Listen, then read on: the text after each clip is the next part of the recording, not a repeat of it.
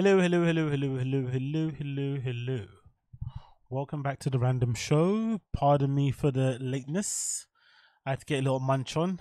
Took a bit longer than expected. Had to chow down some uh, some spring rolls, but we're here. We're here. Okay.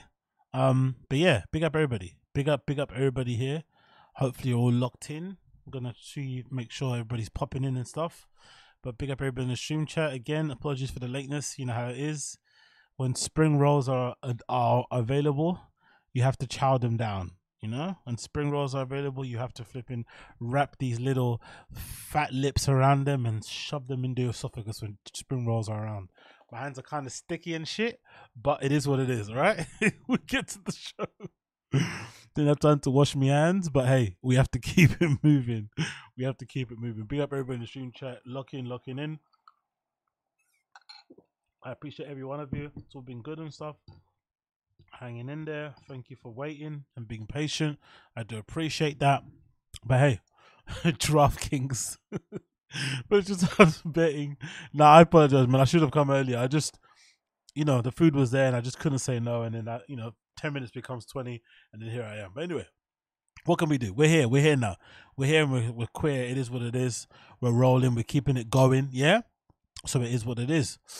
Um, are you in Korea? Yeah, I am, brother. I'm actually half Korean. People don't know that about me, Tuka, but I'm actually half Korean. It's definitely something that I just try and keep to myself. I don't really like to speak about it too much, but yeah, I'm half Korean, brother. Half Korean, you know me? So big up all my K-pop man them out there. You feel me? Hmm? K's, big up the K's. Oh, I don't know. Is that how you do it? Big up my K's. we all my K man them, right? but yeah, big up everybody in the stream chat. I appreciate all of you. Um, what we're gonna say here? Uh, I'm gonna do the show, right? But I'm probably not gonna watch the live stream of the UFC now, unless you guys want me to later on. But I'm just gonna run through the show, the stuff that you know, the topics I already got lined up and stuff. But if later on, if the fights are on and you want me to do it, then I'll do it. I'll do a little watch along stuff. But you know, not gonna be the best, to be honest. I don't really know what I'm doing. You know, I'm just watching it like a like a fan. I don't. I'm not balls deep into anything. I'm a, I'm a casual, so you're not gonna get any good insights from me. I don't know what a fucking Oompa Loompa is. Was it Palata Oompa Oompa Loompa? What's that move called? Palata? Is that it? Oompa Loompa? You guys know the chat. I don't know what that shit is. I know what an armbar is, right? Um, I know what a rear naked choke is, right? I know that. Um, I know what a calf kick is. Um, head kick, obviously, right? I know what a jab looks like, a hook, an uppercut, but everything else, you know. What's that crash? It's an outdated move. It doesn't matter. Okay, cool, cool, cool, cool. cool. A sumo platter. sumo platter. That should, that should actually be a good move. Exactly. Gamebreed said, then don't worry about it. Okay, exactly. See, Gamebreed heard my analysis already. He heard my analysis, the Oompa Loompa. there goes Wonder Boy Thompson going for the Oompa Loompa. A, number Wonder Boy's out, and B, he doesn't do any jujitsu. You know what I mean? Imagine me saying, Wonder Boy Thompson again with the Oompa Loompa, straight from the top ropes. But yeah, anyway, what can we do? Oh, good. Bruh. Honestly, you know what happens to me, right? Every time I drink like a sugary drink like this, this is just pure orange juice, like from a shop or something. It's nothing healthier at all. And it's so sugary, right? It's so fucking rich. Carrying on that meme. It reminds me of fucking Wings of Redemption. Wings of Redemption is known for being somebody that's addicted to Pepsi and Coca Cola right? He fucking drinks it every single day. And I remember when I was a kid, you know, at home, my parents would always buy us like big bottles of fizzy drink. That's what we used to always drink all the time, like lemonade, you know, orangeade or whatever. Then it came a point where we just stopped drinking it. I, I don't, I'm not sure if it was our mum not buying it anymore or because we stopped drinking. I don't know who was responsible, but there was a time where we all of a sudden started drinking water, and I'm just thankful of that time. I'm really thankful that I had that period in my life where something happened and I just stopped drinking fizzy drinks or just juice with sugar in it and just started drinking water as like a as a as a drink to drink when I'm you know having dinner in the morning whatever it's like it was something that I kind of used to quench my flipping thirst and I'm thankful for it because it's clear from Wings of Redemption. As much as I can take the piss out of him for being a fat shit, it's clear that it's obviously an addiction. It's really difficult to kind of stop drinking that shit if you really like it, because obviously sugar is really addictive. So I'm just thankful that I had a period in my life where I didn't, you know, I wasn't because I, I can't imagine if I was doing that all the way through until my adult age, it'd be really impossible to kind of not want to pull for a coke every time you're eating or every time you want to drink. Whereas now, the first thing I always run to is water. You know I mean? Which is a good thing. Like 90, I guess I say eighty percent of my hydration is usually to do with water. So every time I drink these these like sugary drinks, I think to myself, Wings of Redemption, how's he able to drink Pepsi every day? Like just for me, the gas alone will make me explode, right? It'll, it'll, fucking turn me into a fucking hot air balloon. The gas on its own. But I can't imagine how drinking it every single day can be that satisfying, to be honest. Don't get me wrong, there's nothing better than a fucking chilled can of Coke, right? A can of Coke or Coke in a bottle that's been chilled. You pop that bad boy open, you pour it into a glass, or you drink it straight from the bottle or from the can. Perfection.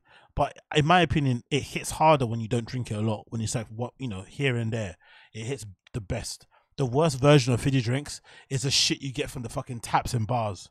That's the worst version in the world. The worst version. It's so horrendous.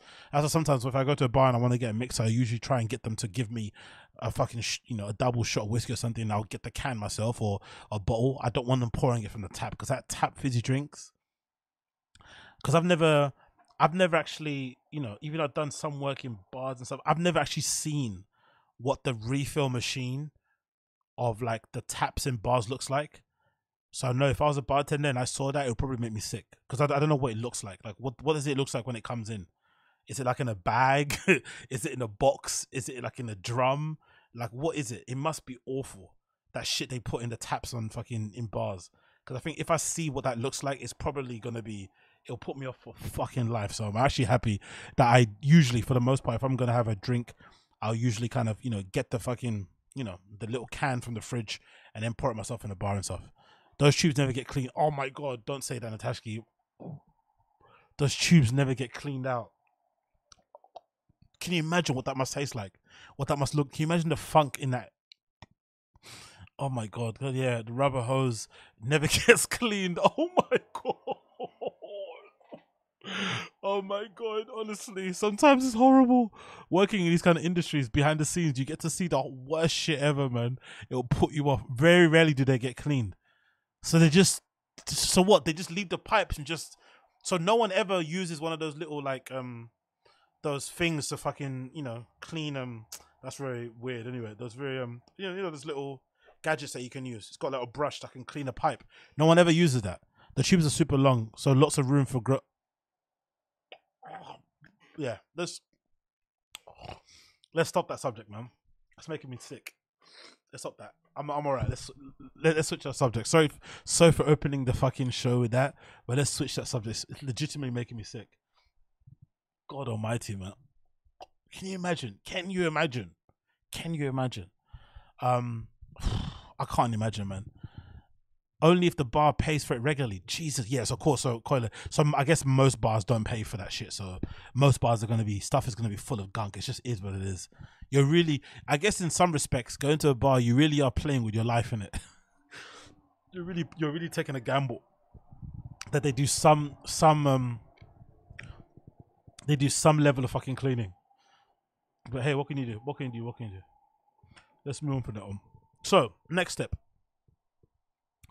let's talk about this. So um, I just seen this recently on, on the Reddits, and I have to be honest, it kind of broke my heart. I'm not gonna lie, kind of broke my heart because basically, metaphorically wise, it seems like Smacc from back on Figg, um, community side of things, one of the hosts on there has literally and figuratively crashed out via this video clip that I've seen of him essentially being involved in a high speed crash somewhere in South LA. And it's disappointing because if you watch a lot of Back on Figg, you would have known that T-Rell had warned him previously that, hey, you're being a bit too reckless on that bike.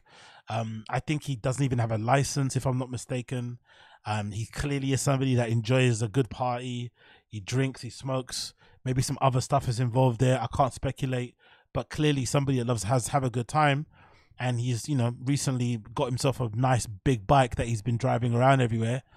And unfortunately, I guess because of what T-Rell's been saying on the pod and other people, it seems like he's been a bit reckless anyway in general. And I guess this is clearly an example of his reckless behavior because he was involved in a high speed crash involving multiple vehicles. As you can see here from the video, this is what the site looked like when he crashed. And you can literally see him in the corner here next to the next to the van moaning and groaning as he's being kind of tended to by the medics and stuff.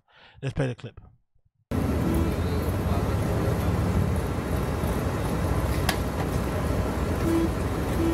Oh.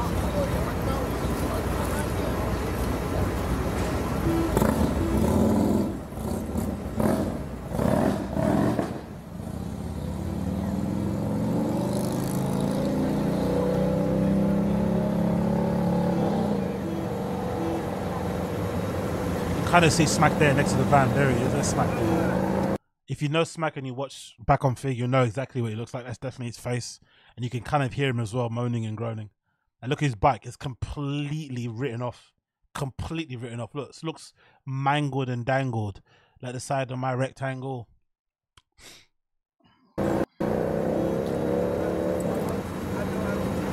like no, mangled, dangled entangled on the sides like a way Mike Angle nowadays. Um, yeah, DW, big up, big up, big up. Yeah, look, there's Smacc right there, looking absolutely bewildered, getting attended to by the medics. I'm just hoping this guy wasn't drunk or high, because allegedly two people were injured and they went to um, they're in like intensive care. So I'm I'm hoping that it's just like a you know a kind of standard crash as in a traffic incident or a lack of flipping, you know, whatever, looking down on your phone. I hope it wasn't nothing to do with him being inebriated anyway, because that is ridiculous. And that is something that I don't stand for inside because I hate watching these stories of people. And I think it happens often. I forgot someone told me in the chat why it happens, but I hate these stories of people who are getting involved in in crashes um somebody being under the influence on in you know drinking or smoking or taking drugs and they crash and then the the other person they crash into always passes away. It's never the fucking aggressor sort of sort. It's always the other person. It's absolutely unfair that how that all that always happens. And it's always like some little child or a girl or a mom or a family. It's tragic. So I don't have any patience for people who decide to get behind the wheel or on their bike drunk and high. There's no excuse nowadays. There's enough flipping apps for you to get your fucking self from A to B. If you're a bit drunk and high, wherever, park your bike up somewhere, you know, have your fun and then get an Uber or whatever else you can get to go home. But don't be jumping on bikes and then putting other people's lives in danger because, you know, you don't have the fucking decency of getting into a cab because you're inebriated. I think you can kind of go home fun. It's, I don't hate that.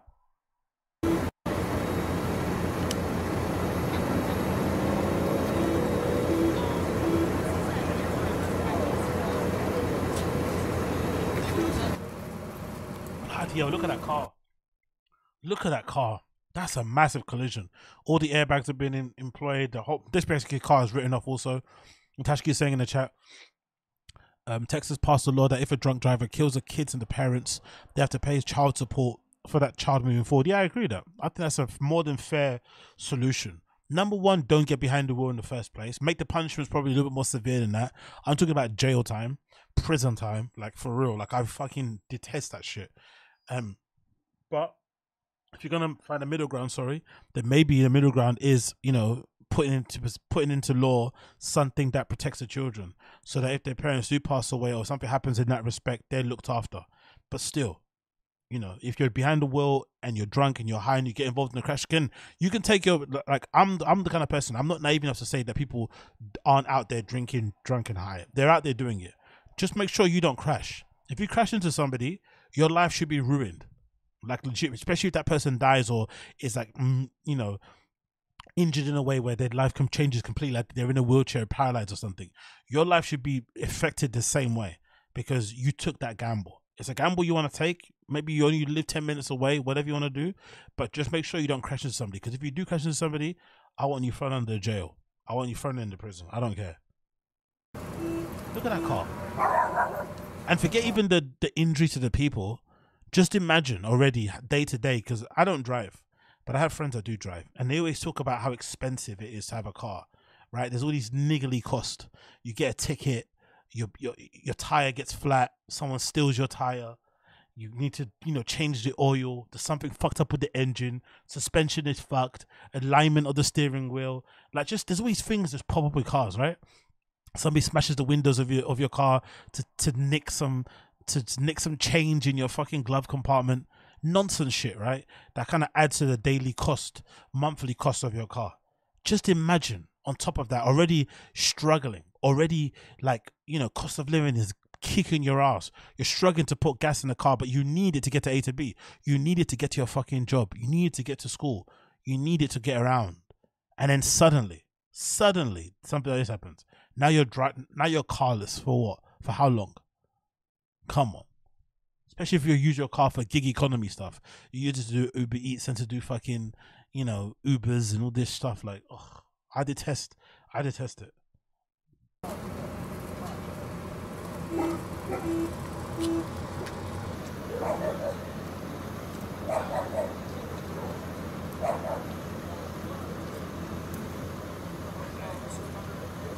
See all the all the medical people out here trying to help as much as they can.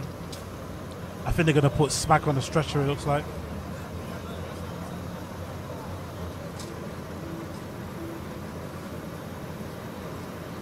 so many people have to come out for it. Like, look at the amount of flipping resources that get used up for a crash. You know, your fucking recklessness. Look how much. Look how many resources get used up.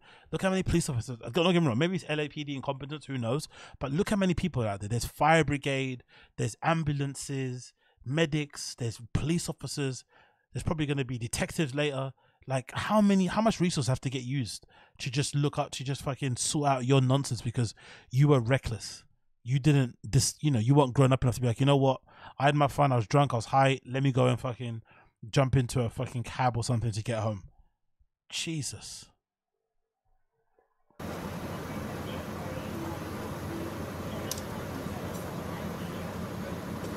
Oh yeah, that's Mac's fucking uh, motorbike jacket too. You see, okay, I think they're taking stuff. That's probably his Air Force Ones, and his uh, motorbike vest from his uh, motorbike club that he's in, that he's a part of.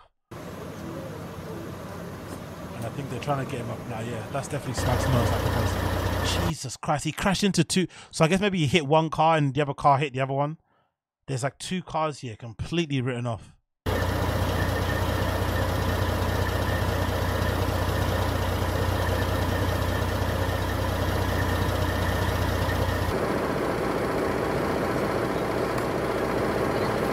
Was saying yeah, um Hasib said the worst thing is paying for parking. It's almost like two twenty nine two ninety nine delivery charge.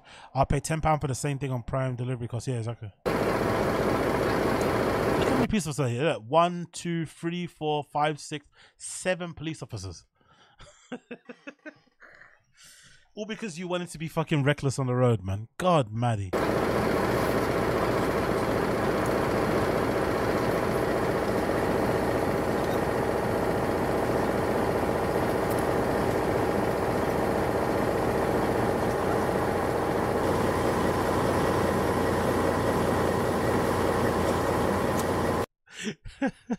Aryan privilege, Aryan privilege, you're a fucking piece of shit.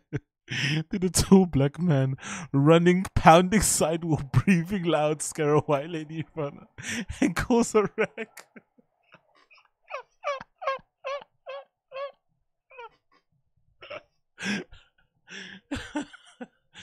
this chat is.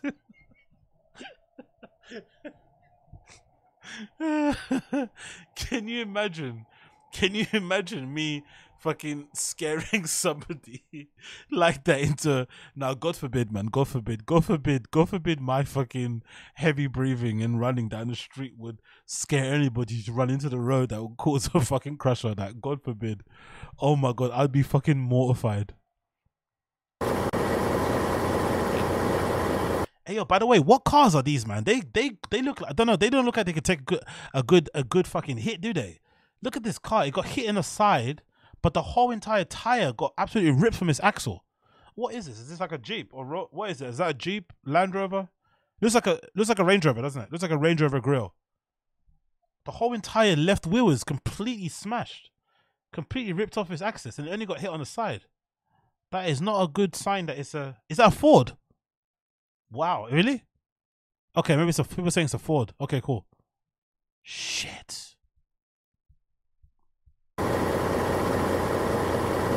No wonder. Of course. Yeah,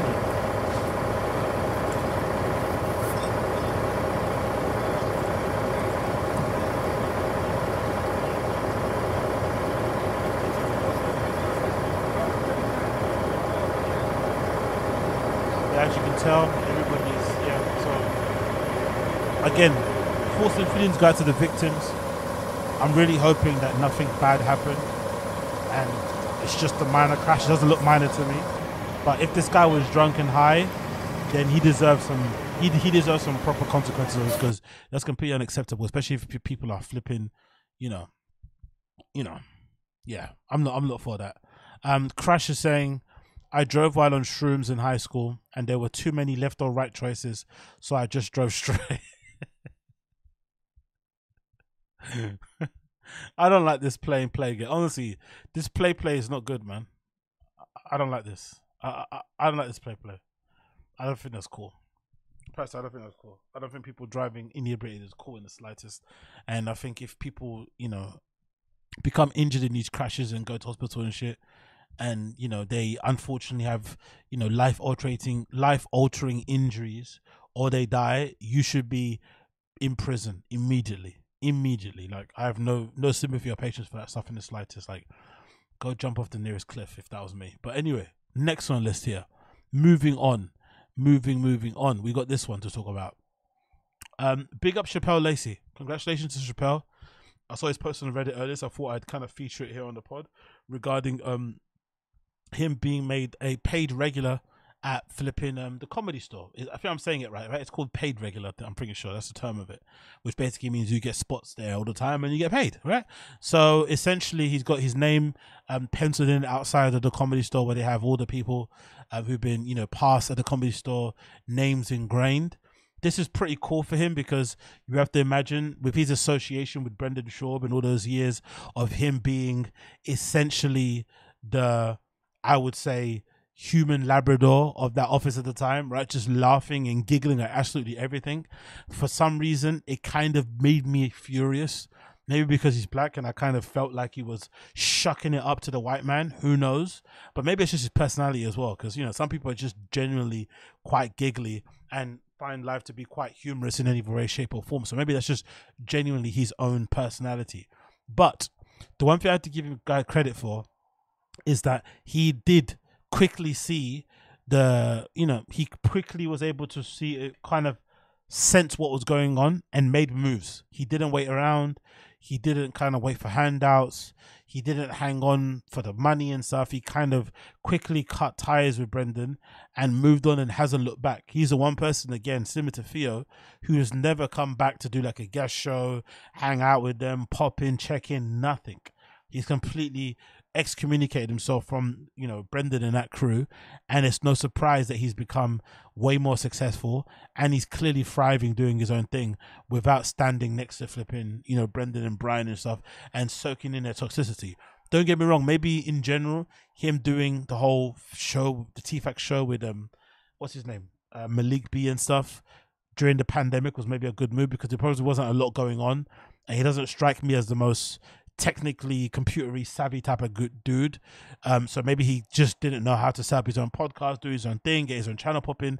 So maybe getting on a TFAK already established platform and using that to kind of signal boost and get yourself out there was a good move because if you remember early on when TFAK happened, when the whole Bryan Callen got cancelled happened for you know being accused of rape and shit. Um, Brendan went out and obviously was trying to have different guests on the show to fill in that seat. Then he stumbled across Shapel and Malik and kind of made it T Fat K Kids or whatever it was, right? T Fat K with a Z on the end. And the premise behind it was it would be Brendan and those two guys, right? Shapel and Malik.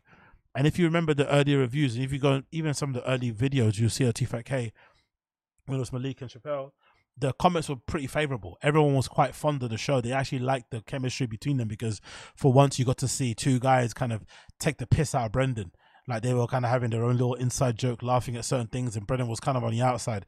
They kind of made him feel way more white than he probably does day to day. So that was quite fun, and it was quite cool to see because you know Brendan is not usually the most open to self deprecation or being the fucking you know um or being the fucking uh or being the one that's you know the, it being one everyone's kind of laughing at. So it was kind of cool to see, and the dynamic kind of worked. But over time, you know, it kind of run its course. But then ended up getting annoyed at Malik. They probably had a falling out. Don't know what it was about, but something happened, and then eventually he got fired, and only Shapel was left around. But then he eventually ended up leaving too once Bryan came in. But props to him for bouncing when he did, because judging by his Instagram, he's only gone up and up and up. He seems to be hanging around with all the you know, influential, important people in the flipping hardcore scene, in the live music scene, in the skateboarding scene. He seems to really have carved his kind of own lane in that regard. Those guys really kind of respect him, which is great to see. And obviously in the comedy world, he's clearly getting to um, do his own thing as well and kind of forge his own path. And he's clearly a bit of a legit comic because even if you see his specials, no, his little like you know bits that he put out and that, I've seen a couple of them, and he's pretty decent as a stand-up. I'm not gonna lie. Obviously not all for me, but you can clearly see he's got something. You can clearly see he works at his craft. Clearly see he takes it seriously, and it's good to see him get past in the comedy store and be rewarded for that hard work, and most importantly for kind of going after it and not just kind of hitching his wagon to you know Thick Boy and Brendan Schaub and shit because that was always only going to go one way. So big up special um, Shapel for that. So let's um, read the caption. It says here the caption in 2013 I quit comedy due to a loss that messed me up pretty bad. I think that's loss of his brother. He, I think he mentions it quite often. So RIP to his brother. He says, I would try to get on stage from time to time, but comedy couldn't help me climb out of that sadness. I eventually lost all desire to touch the stage. After letting myself sit down and learn how to walk through life again, I found myself back on stage in 2016. I the contest, sorry, the constant care I give to my soul has led me to doing some dope things. This being one of them. Love to the comedy store for welcoming into his home. So big up him. He's got his pointing at his name there outside the comedy store. Next slide features him going out on the comedy store and you can see him performing in front of a packed crowd. So big up Shapel for finally making it in that regard. And obviously, you know, credit to him as well for stepping away from T-Fat when he did and kind of realizing it was a sinking ship and it wasn't doing him any, any favors. Kind of get, got the most out of it when he needed it and then kind of bounced when needed to be. And again, it was surprising for me because he came across like a bit of a dummy on the show. I'm not going to lie. Um, maybe he kind of played up to it. Um, you know, that's a smart thing to do. I literally can't do that. That's probably one of the things I've realized about myself and why I probably haven't been as successful in my kind of um little scene or niche when I was coming up in sneakers and streetwear and design and fashion, all that sort of stuff. Like that ability to like be like the human Labrador around people and be the human laugh track for people and kind of make them feel comfortable and make them feel like they're the center of the universe and they're incredibly funny, and important, and that you you're just honored to be in their presence. I could never do that. I could never flip and do that. So it's really important. It's really cool to see that somebody when they can do it, it works out in their favor because it's proof that there's a way to do it well. And I feel like Shapel did do it well. Um, don't get me wrong, it kind of came across a bit weird in the beginning. It kind of looked at him a bit strange. He kind of felt like his, you know, maybe accusations of being a what's that? What what's Flocko say? Like a coon will maybe be there, but all in all, the long game was there, in it. So he he got proved right in the end, and it kind of worked out for him. And you know, since then he's only been going up and up. So you can only kind of give this guy props for kind of figuring it out. Um, I wonder if you're Brendan, if you look at him and be a little bit jealous. I wonder because essentially Brendan got a in got kind of an in to the comedy store via Joe Rogan and all those guys and he never got past. He was never really invited on there.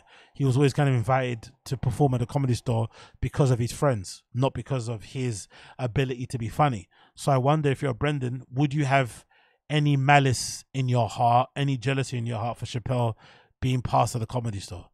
Would you? I'm not too sure.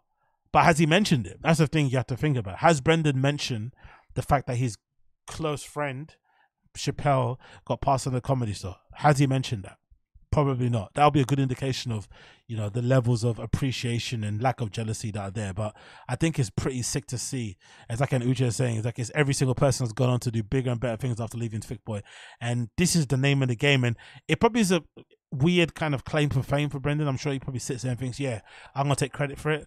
But I would also be a little bit concerned if everybody around me, once they left, 10x their career, but mine seems to be stagnating because maybe Brendan isn't, you know, there's this obsession, I think, with the Fighter and the Kid subreddit guys, where they kind of are wishing and hoping it gets to a point where Brendan is working like a regular job or something. That's never going to happen. Let's just put that to bed. Never, ever, ever. He's got rich parents and stuff, or a rich dad, essentially, who's made millions in the software industry and shit, and probably is invested in loads of things. And having, I think I heard a clip of him that was posted on the Fighter and the Kid subreddit, actually, of him on a podcast, and he sounds incredibly intelligent. Like, Brendan's dad is like really smart, really sharp. So clearly, I would assume someone like that, you know, did well with their money, put it in certain places and shit, and make sure, you know, all these kids are looked after. So there's never going to be a chance where he's ever going to work a regular job. So anyone who find a kid or fans out there thinking that, not going to happen.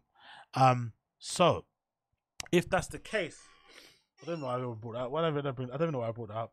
I don't know why I brought that. Up. My brain's gone clear. I'm doing a Joey Diaz. I brought up something. I have no idea why I brought it up. Why did I bring that up for? Uh, it doesn't matter. Anyway, congratulations to Shapel. I appreciate you. Well done. You smashed it, mate. Um, go on to do big and bright things, and hopefully we'll see a special from this guy very soon.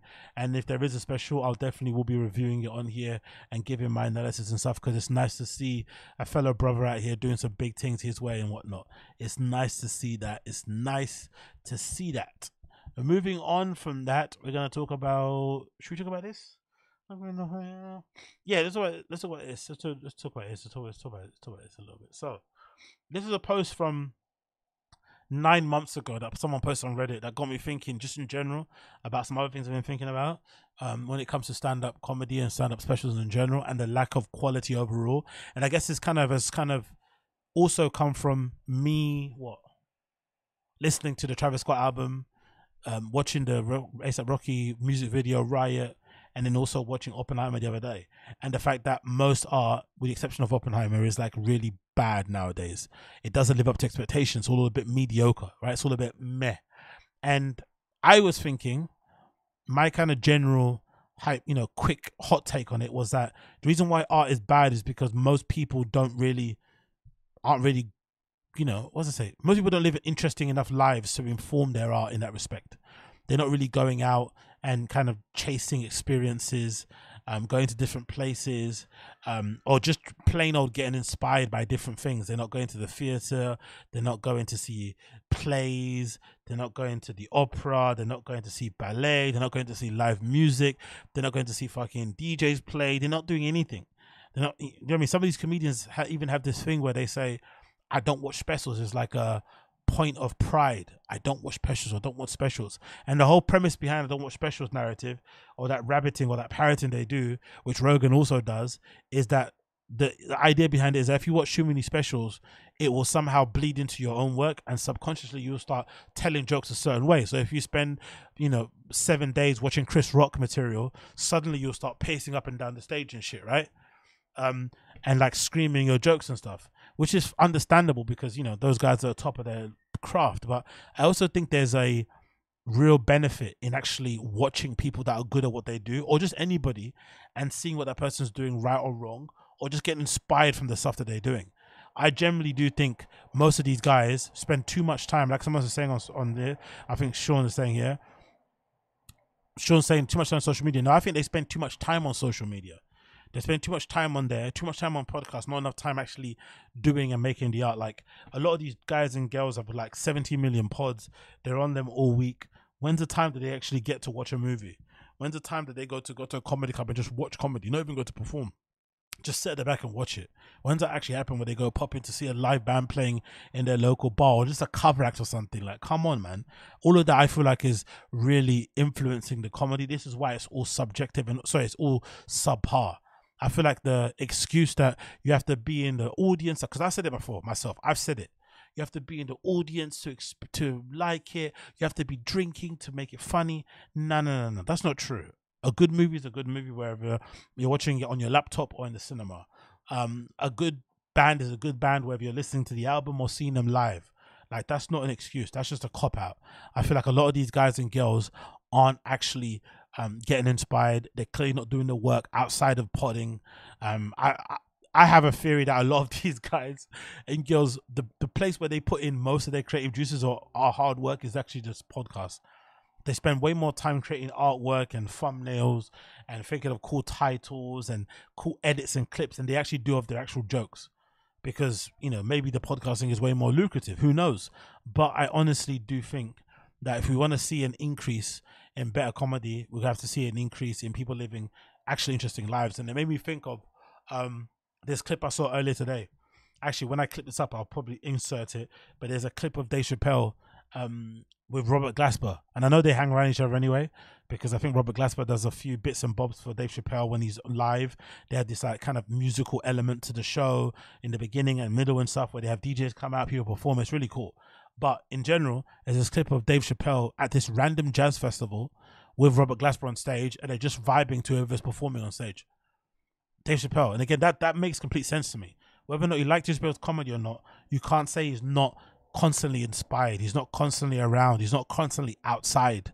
You know I mean? Around cool, interesting people doing cool, interesting things. That's obviously influencing his comedy. The rest of these guys, what are they actually doing?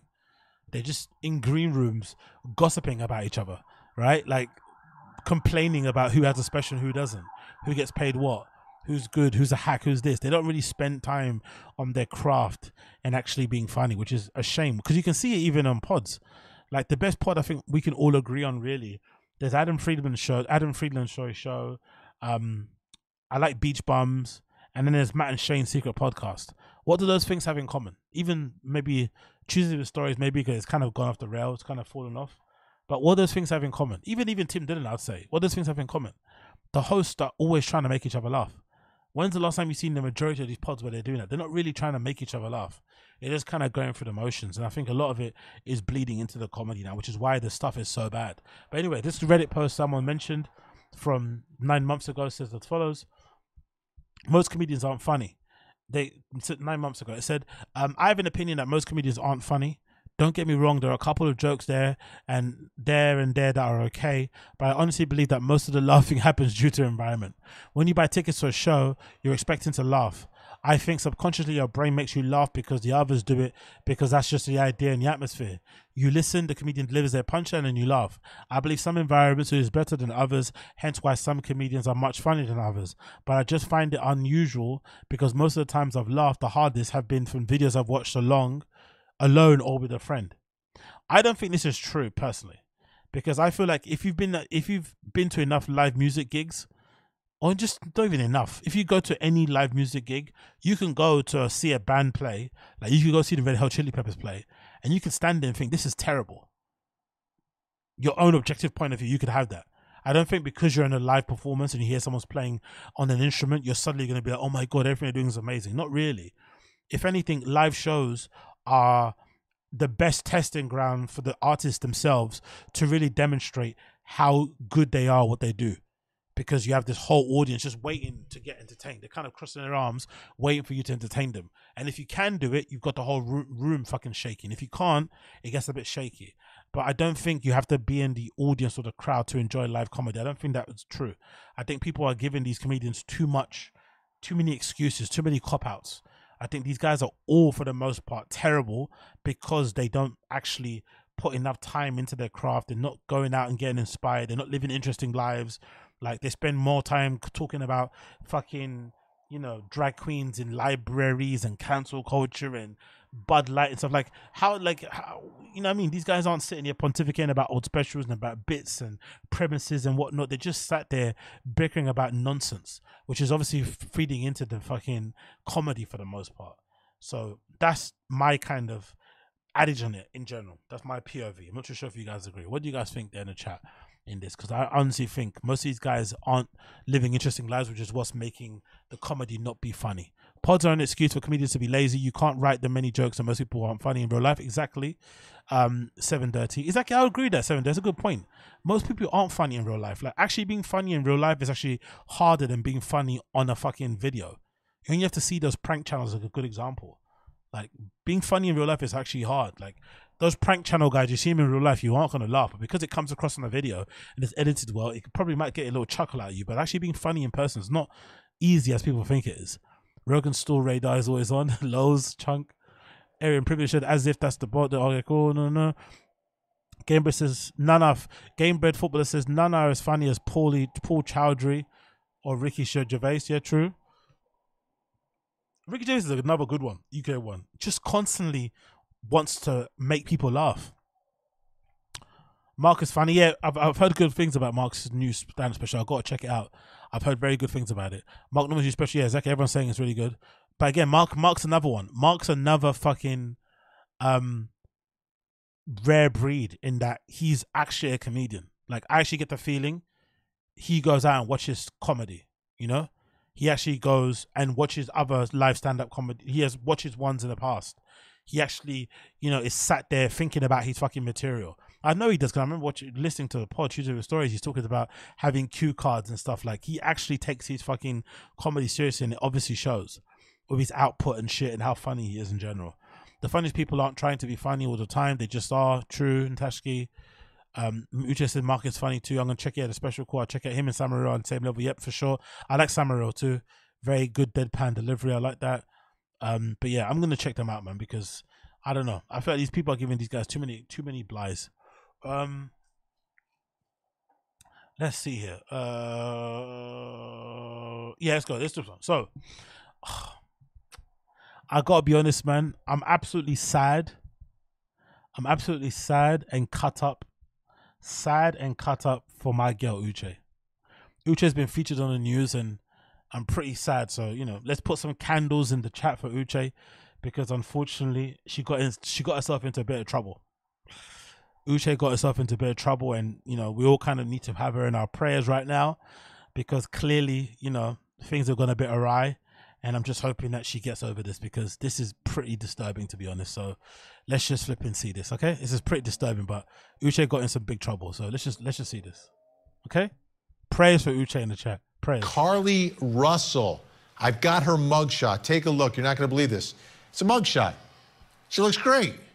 She looks rested. She looks happy. This is the woman who disappeared for 48 hours, came back home, said she had been abducted by a white guy with, with orange hair. She had reported a toddler walking down the street, and then she disappeared. Uh, her family was devastated. Her boyfriend was devastated. Um, but the good news is, the good news is she wasn't abducted and she was safe. The bad news is she reported an abduction. So as a result, there are now going to be some charges. Um, let's Prayer hands in the chat for our girl Uche. Prayer hands in the chat. Prayer hands in the chat. listen uh, to police. Good afternoon. Earlier today, Hoover police detectives obtained warrants for the arrest of Carlee Russell through the Hoover Municipal Court for her actions related to faking her kidnapping and subsequently making false statements to detectives as they investigated this case.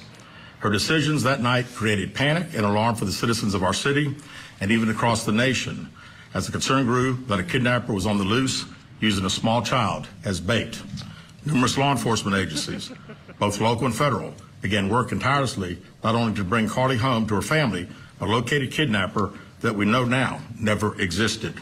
Many private citizens volunteered their time and energy into looking for a potential kidnapping victim that we know now was never in any danger. As we know, actions can have consequences, and that's why we're here today. This afternoon, Carlee Russell, with the assistance of her attorney, turned herself into the Hoover City Jail, where she was arrested for the following charges. False reporting to law enforcement authorities, Class A misdemeanor, $1,000 bond. Falsely reporting an incident, a Class A misdemeanor with a $1,000 bond. Each of these charges carry up to a year in jail and potential fine of $6,000 upon conviction. As, as I said initially, uh, our focus was bringing Carlee home and she got home. And then our focus has been to uh, find out if there was a kidnapping. We found out there's not. Uh, we, we work every case like all, all other law enforcement does. I've never seen anybody interested in the color of your skin in investigating a criminal case, and I expect, regardless of your gender, your race, when that report is filed, that Alabama law enforcement is going to do its job. Okay, so pray your hands for I'll get Uche in chat, right? But I'm gonna I wanna I wanna just say this, right? Like this legitimately might be one of them. This is when I knew she was in trouble. Right? Uh no no Kylie, Carlee in it. This is when I knew she was in trouble.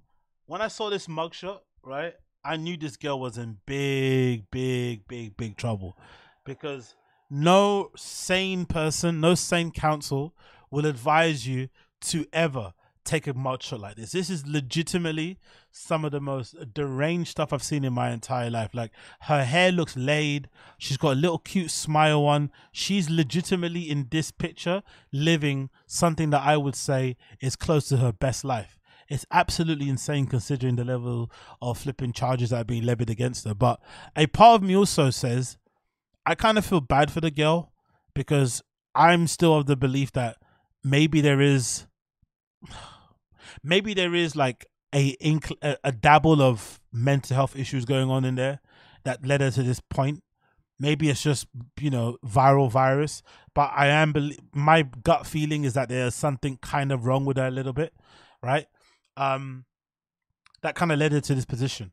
And i just kind of get the feeling that they're really going hard and kind of throwing a book at her because she's not a little white blonde girl. Maybe but on the other side of things this is also quite clear um in terms of evidence an example sorry this is what ha- this is probably what would have happened to Jussie Smollett if he wasn't fucking um a celebrity or famous or rich and connected because of you know his family are I think tied in with the politicians. Where is it? In Chicago, wherever he was from. So if, if Jussie Smollett wasn't fucking rich and famous and connected, this is exactly what would have happened to him as well. And because she doesn't have the resources, the money or whatever, the connections to get out this way Jussie did, she's probably going to be facing some actual time. Now she will spend some actual time in prison. Like legit, it's looking like it. She might have a fucking felony on her. I think they said right. She's gonna have a felony on her fucking, you know, on the record. That's gonna be absolutely crazy. Um, it goes to show you like how far, how far, how far you can actually get, and how you can actually live your life if you weren't flipping, you know, um, if you weren't from what you call it, if you don't, you don't come from money. So I'm, I'm just, I don't know, I'm kind of just sad for her to be honest. Um, the story because I feel like nobody got hurt, you know, nobody got physically hurt and stuff. If that's the case, I know she wasted a lot of police time. I know everyone was looking for her. Like, it should just be like, look, let's just, you know, don't do this again. Here's your fine, whatever it may be, and keep it moving. Maybe you go and do counseling. Maybe you do some community service. But I don't like this kind of throwing the book at her because I got I got a feeling that there's other things going on there that kind of led this girl to do this whole random thing. I don't know, man. I don't know. I don't know. Yeah, no, seven days exactly. So it's so wrong. Why do you? I don't know why you do that. I don't, I don't have an explanation. I just feel I just feel bad for her. I can't help not feel bad for her.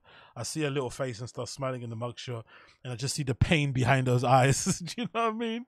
I see the fucking storm behind those eyes and shit. I'm like, fuck, man. Like, what could have possessed this girl to make up this fucking convoluted story? There is a narrative going around. I see on fucking Black Twitter that people are saying where they're saying that the police only cared about Carlee Russell because she mentioned that baby that she saw walking on a, on the highway or something.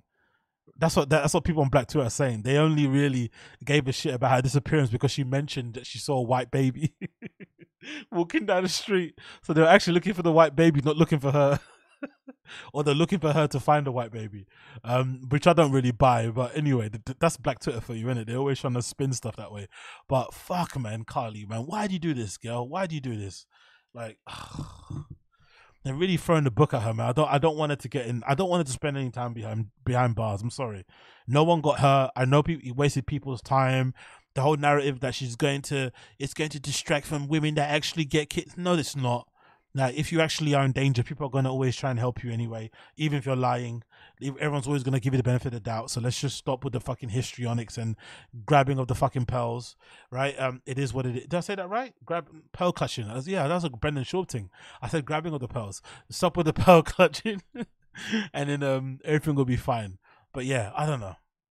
I don't know. Oh, she just got okay. It's just a misdemeanor. Okay, cool. Okay, she's got miss. Okay, if she just got misdemeanor, then I apologize. I take it all back. But I had a feeling from the press conference that she's gonna get thrown. They were gonna throw the book at her in terms of charges. If it's just a misdemeanor, then I got it all completely wrong, and she's fine. So whatever. But if she got charged, free my girl Carlee. I'll personally make some airbrush T-shirts. I'll personally set up a GoFundMe, and then I'll siphon all the money to my own account. And then when people try and ask me questions, I'll then gaslight them and say you're only asking me questions because I'm black, and then I'll turn that money into a non-profit that'll be advocating for the safety of black people so that no one could come after me after that, right? That's what I'm gonna do. I'm gonna use this tragedy of my own people for my own monetary gain, like everybody else does out there. Hashtag BLM. If you know, you know. Okay? If you know, you know. if you know, you know. That's what I'm gonna do. I'm gonna siphon off that money. You're gonna see. You're gonna see YouTube documentaries about me in the in the thumbnail, like the like the content creator that ruined reputation. You see me right, like siphon off the money. Charity for Carlee Carlee Russell is all going into my account. That would be awesome. Get me some virality. You know what I mean? Get those views up. Yeah, let's go, baby. go fund me scams. Oh, it's like it would actually work. oh, anyways, let's move on. Let's move on. Oh, oh, actually, what do you guys think of that? Um, yeah, Copyzilla into the chat. Yeah, Copyzilla comes after me. I get, you know, I I hit Copyzilla with a restraining order. You know I mean, like that would be sick, man. I mean, restraining order, Copyzilla, like, hey, back and forth and stuff, right? That'd be sick, bro. People start leaving me hate comments and shit. You black piece of shit. Go back to your country. Uh, you should have left you. on. You should have left you on the boats.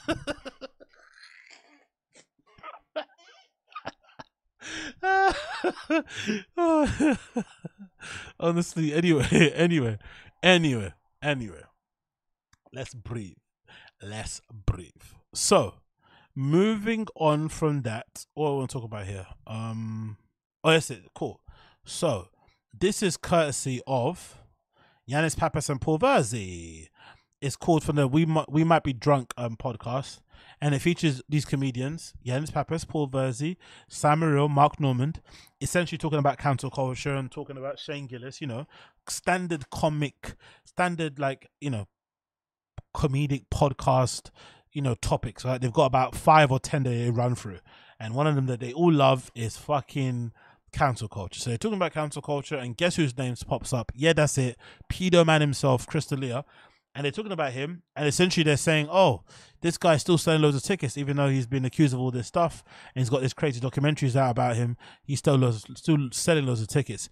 And you can see the the kind of amazement and wonder and almost glee in their eyes when they hear that he's been selling tickets and selling out venues and theaters and stuff. It's pretty startling to see, to be honest. But anyway, let's play the clip itself. This is it, episode number one three three. I'm gonna let it play a bit so you can get some context around what they're saying, and then you'll hear them mention Chris D'Elia and I'll give my side of the story on the other end. At least, yeah. That should be that should be a sentence. Like you got up, and the judge should be like, "You can't ever can't be rude at to a waitress, a waiter." Uh, well, Gillis admittedly said he's like after I got, I got nicer, I got way nicer after I got canceled. Yeah. So that's kind of nice. He got also a lot more famous as well. So that helped. But you know what? Shane got famous because he he didn't get bitter. I mean, that was one of the beautiful things about Shane. I think is that like Yes. he could have that could have happened to him, and he could have become a huge dick. But I think what happened was he was like, "I'm just going to go all in on on my stuff." Yep. And, I- being funny. and being funny, and he was he was like nice in his comedy. I thought. I think was got, like, there was like he a got humble, like in like in a way. Yeah, I talked to him about it, and he's. I was like, dude, look what you did. You're out there doing your thing now. And you're not. He goes, oh, thanks, man. it was about being silly and funny, and, and he didn't and get crazy There was No. no. there was no malice and bitterness. because you think get guys that go far the other way, Yeah, and all of a sudden they're fucking doing podcasts. I remember in I the woods. talked to him after it happened. I said, "I really hope you don't ever go that way." And he goes, "I won't." I said, "Good." He's too smart. Yeah, but I, I he's funny. He's talented. So Funny guy. And Some guys, some some guys, you know, they just go, "Oh fuck you, you did this to me." well, now I'm going to go in the woods and do a podcast by a fucking bonfire. Yeah. And you know, and they Yeah. start and they go. Re- they put their chips in the other way. Real. I love how they're all afraid to mention. Sorry, I interrupted there. You see how they're all afraid to mention Owen Benjamin's name. if there's two names, comedian, stand-up comedians on podcasts, or what- how do you call them? Comedy podcasts, whatever. Comedians hate to mention Mike Redbar and Owen Benjamin. They're super afraid of saying those two names. They don't want to say them because they know if they mention those two guys' names, they're gonna be talking about them for fucking years. They're gonna rip them apart. They're gonna push. They're not gonna even push the line. They're gonna fucking throw the line out the window, right? They're gonna go fucking crazy. So they're super scared, super worried to mention Owen Benjamin and Red Bar's name. It's fucking hilarious. real big. Yeah. Right. I got bad news for you. There's already a podcast called The Bonfire, so you're in big mm. trouble. Uh, but here's the thing: you can't ignore the fact that those things do backfire and make people more famous. What? canceling? Yeah, I mean, it does put your name. It depends on the if you're scenario. huge, it takes you down. But if you're a little If it's- unknown, Yeah, it- but I think your puts you in the actions after. It's- I think your actions after are a big part. It's of it. over. a- Yes. If it's over a joke, it, it could possibly inflate, you know, your ticket sales. But if it's over something behavioral, you you're finished. kind of finished. I mean, D- I guess it D'Elia's got like depends. two sold out shows at the Beacon. Does he? Yes. After the la- uh, Who does? did some- D'Elia. D'Elia. I mean, he's, Oh, got, really? he's still doing a sold Wait, out. did theater. something- Whoa! I Really? didn't know Yeah. that. Yeah, yeah, yeah. Wow. I mean, his fans don't care. Now, listen, and it sounds like He sold out did four that. shows at a middle school too, which Yeah, I he's thought was a really- little weird. But He's what you call Black Friday shopper. He shows up a little too early to the store. You're like, hey, guy, it's not open yet. Interesting. Yeah, Whoa. So, but you know, it's just still people. Well, the Bud Light lady, whatever, Dylan. Mul- So, for me, I got the impression that they were just impressed that he's selling tickets still.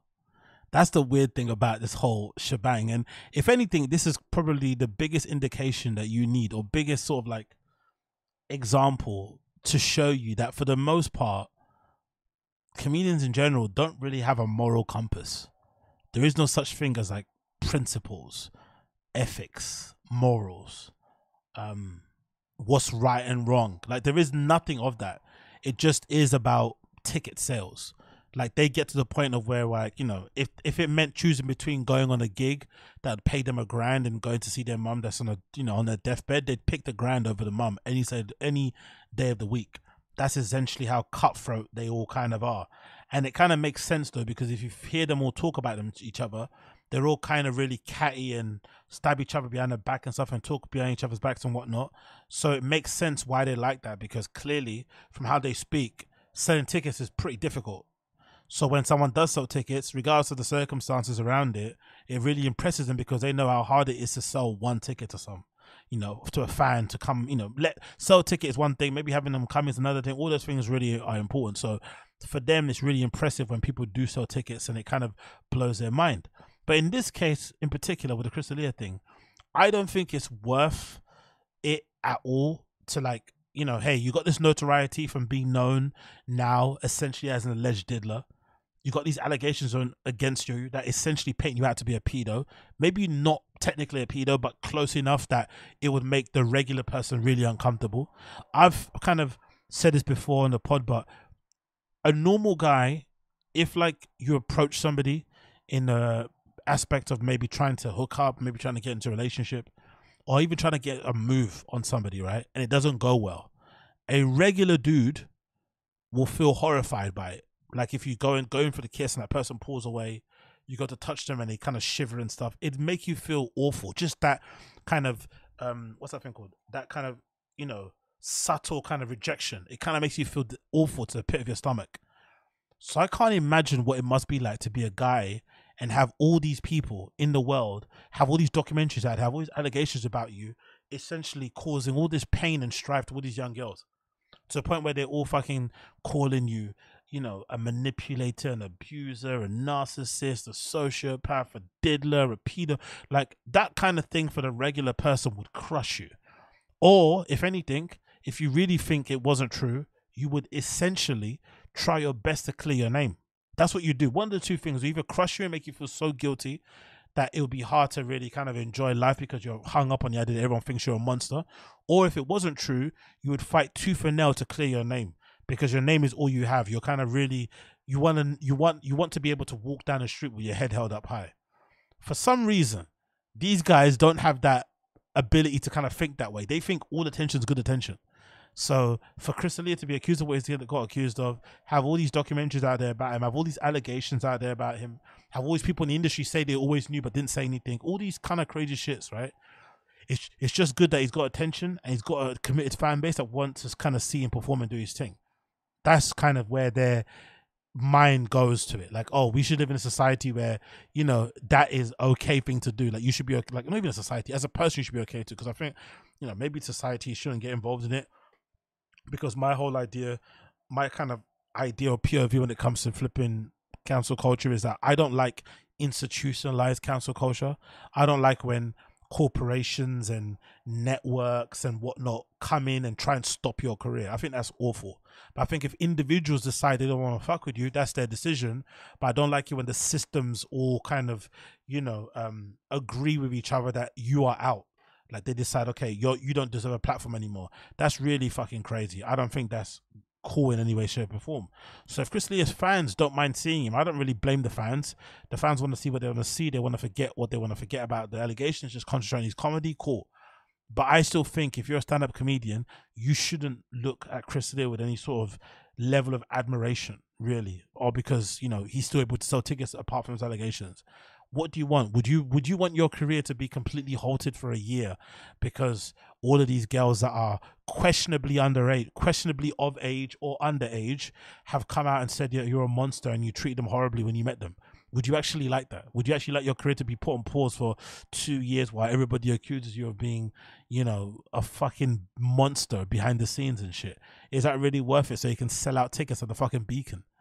But essentially, that's what they're saying. Yeah, it is. These communities are saying tickets are way more important than your morality, than your principles, and then how you actually feel about yourself, how your family sees you. Because that's another thing people don't talk about often, like how your friends and family sees you. I think Chris even mentioned it one of the pods that people say stuff to him in the street. Chris said this before. Chris said before that people say stuff to him in the street.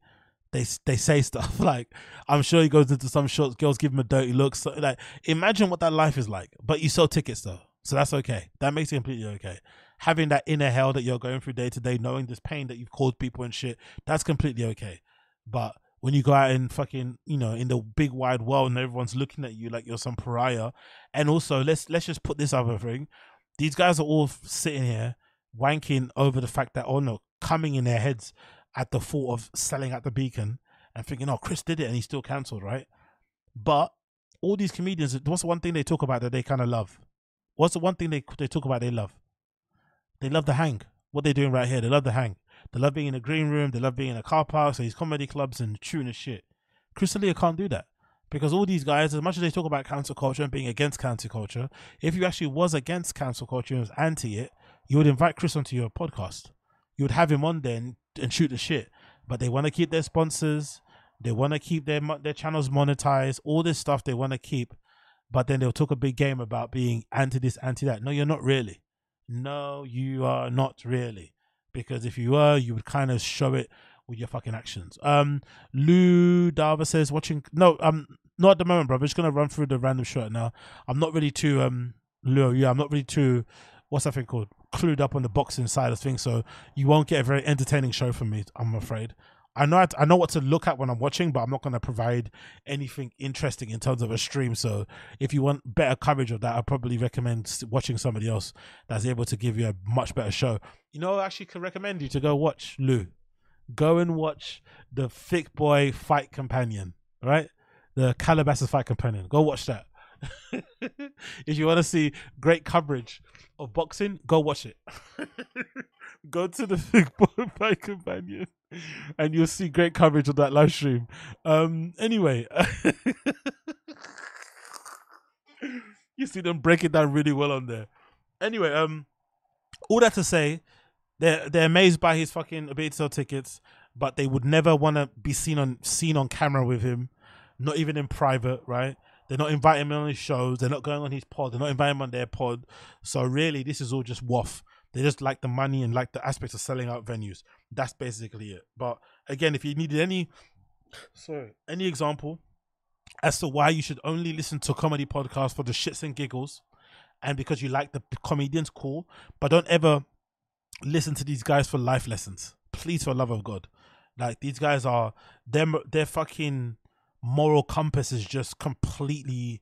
I don't know. It's not. It doesn't exist really. To be honest, it doesn't exist because some of these guys have daughters and shit. Like, hold on. Like, don't you guys have a line? Like, don't you guys have like a a thing that you just can't stand? Like one thing. I don't know. Maybe it's like cheats. Maybe it's scammers. Maybe it's crooks. Maybe it's thieves. Maybe it's pedos, rapists. There must be something that someone does. You like, you know what? I'm done. But these guys, there's nothing. There's literally nothing another person can do in their field that would ever make them say, you know what? Nah, that was fuck. Like it's just Do you know what I mean? Like they just live in a weird parallel universe where as long as they sell tickets, it's all that matters. They're good guy to sell tickets. Yeah, he's, selling tickets, man. Killed a bunch of people, but he's selling tickets. it's like what? uh, anyway, what can you do? What can you do? So, moving on from that, we have this, courtesy of the Fighter and the Kid's subreddit, right? Um, I'm still a bit, hmm,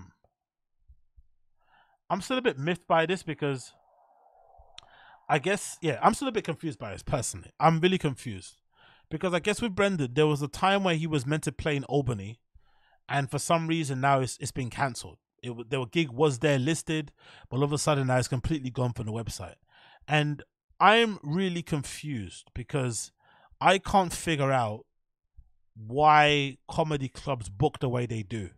Like, and I would like to really get to the bottom of the business behind comedy clubs because something, something doesn't make sense here for me. It all just doesn't make any sense because he had a gig listed at these places and now all of a sudden they're all completely gone.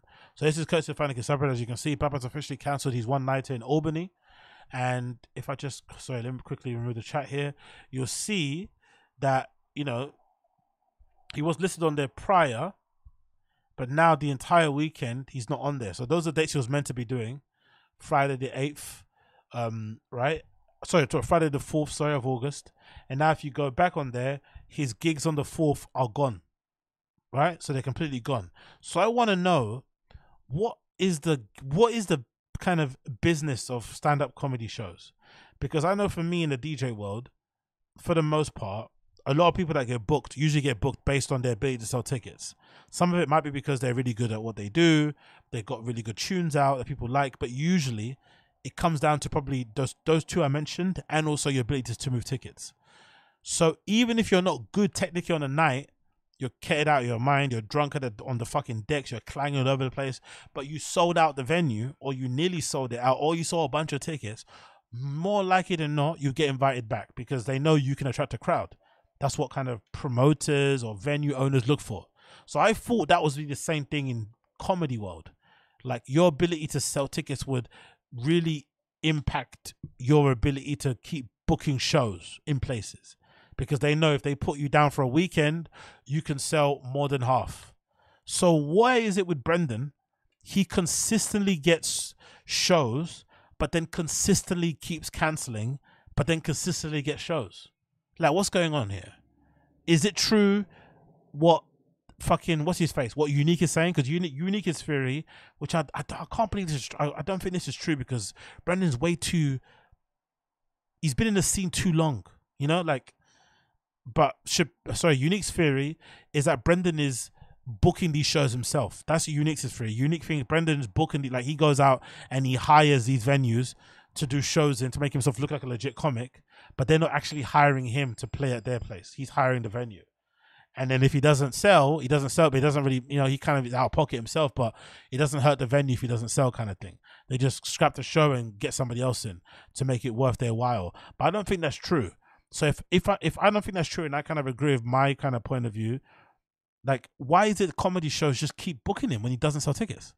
What we were saying here, um, he wants to look active. Oh, you think that's it, Cloud Kid? That's a, that should be a good. That's actually a good resolution. He wants to look active, and then he just cancels. That would be crazy, isn't it? He just does it so he can have that end of the show thing where he goes, "Okay, see me out here, see me there." So he books shows just so he can have something to talk about to plug at the end of the show. Fucking hell, man. The need to like honestly, I'm so thankful I don't have that thing in me of always wanting to have an like always caring about how I'm perceived, like kind of thing, you know, like wanting to make sure people know that I'm successful and stuff. I'm glad I'm not that person because if I was, what a hell to be in Well, you're booking shows so you look busy, but then you know full well you're gonna cancel them. um Uche saying he books just in hopes that they'll sell. When they don't, he bows out. Yeah, exactly, exactly what Cloud K2 said. That's fucking sad, man. That is so sad. Imagine being that person. Instead of actually just focusing on your work, focusing on your craft, you're more worried about your how your your perception and you go out and book shows hoping you get they sell. If they sell, they do. If they don't, they don't. You know it kind of reminds me of? Um in retail, there's a thing I forgot what the name of it. That there's a term in retail. Uh, imagine if maybe you guys know in the chat. In retail, if you've got like a brand, if you've got a clothing brand, and the store doesn't buy it from you, there's an option where you can essentially have it hung up in the store. And wherever they sell, they sell. But there's no incentive for the shop to put it in a good place. You can just have it in the store. It's a called something. There's a term for it. I forgot what it's called. Where if you got your own brand, but they don't buy it from you as a wholesaler, but you go and say you you got you basically say, Hey, I've got this t shirt brand, can you now have it in your store? They don't buy it off you, but if they sell it, they sell it. If they don't, they don't, kind of thing. But they don't have any incentive to. But anyway, it kind of feels a little bit like that. That's kind of what he's doing. I don't know what the term is in retail, but there's a term for it. On return, that's it. Thank you, Seven Dirty, fucking legend. On return, that's it. On return, that- it's that's a term in retail where essentially, if you got your own brand and a brand doesn't pick it up, but you want to get it in stores and you want to see in certain retail locations, you can have them basically, you know, have on sale on return essentially. So if they sell it, they sell it. If they don't, they give it back to you. But the problem for a brand owner is that the fucking um retailer is in no incentive to push your product. So they're not going to put on the mannequin. They're not going to put it on the rails as you come into the door or anything like that. It's usually going to be back in the fucking, you know, in the back somewhere where no one kind of cares about it. So all those things kind of um damage that in that regard. So Brendan's kind of doing the same thing with comedy. It's sort of like a sale and return career, essentially. He's just booking the shows. Then if they sell, they sell. It's a beauty. But if they don't, he could just cancel and bow out and never explain himself because, you know, why would you explain yourself? It's a strange way to go about your career, honestly. I don't really understand it, man. Really don't get it. We've got a few more here. Uh, this one's courtesy of Pride Kids. I've read it again. It says, Well, Papa won't have it to remember Liberty Township, Ohio's name, or Columbus for that matter. Um, cancelled. again, this is only funny because it's him because he's made such a big deal out of being or out of kind of sh- acting like he's a big deal and laughing at others who don't sell tickets, and then him himself can't sell tickets to save his life. Like it's pretty embarrassing how this happens, the cancellation rate. But I wonder if this is going to end up buying him in a bum sooner rather than later. Just keep booking these tickets and booking, sorry, booking these gigs, canceling, booking, canceling. I wonder if he'll eventually catch up with him, or if this is something all comedians do. I have a theory it's probably the latter. I don't think Brendan is. Way to say, I don't think he's as malicious as people paint him out to be. I think some of it is just him copying whatever everyone else does, but because he's way more unlikable, it comes it comes across worse. But I think probably most likely most comedians do this. They do this fucking weird hustle where they want to just book a show and then cancel it if it doesn't sell. Um, knowing full well it's not going to sell just so they can look busy, which is fucking sad in my opinion. It's the most pathetic, sad thing I've ever seen in my entire life. But again, when it comes to this stuff, I don't know what I'm talking about. I'm just a small guy with a small channel talking out to us.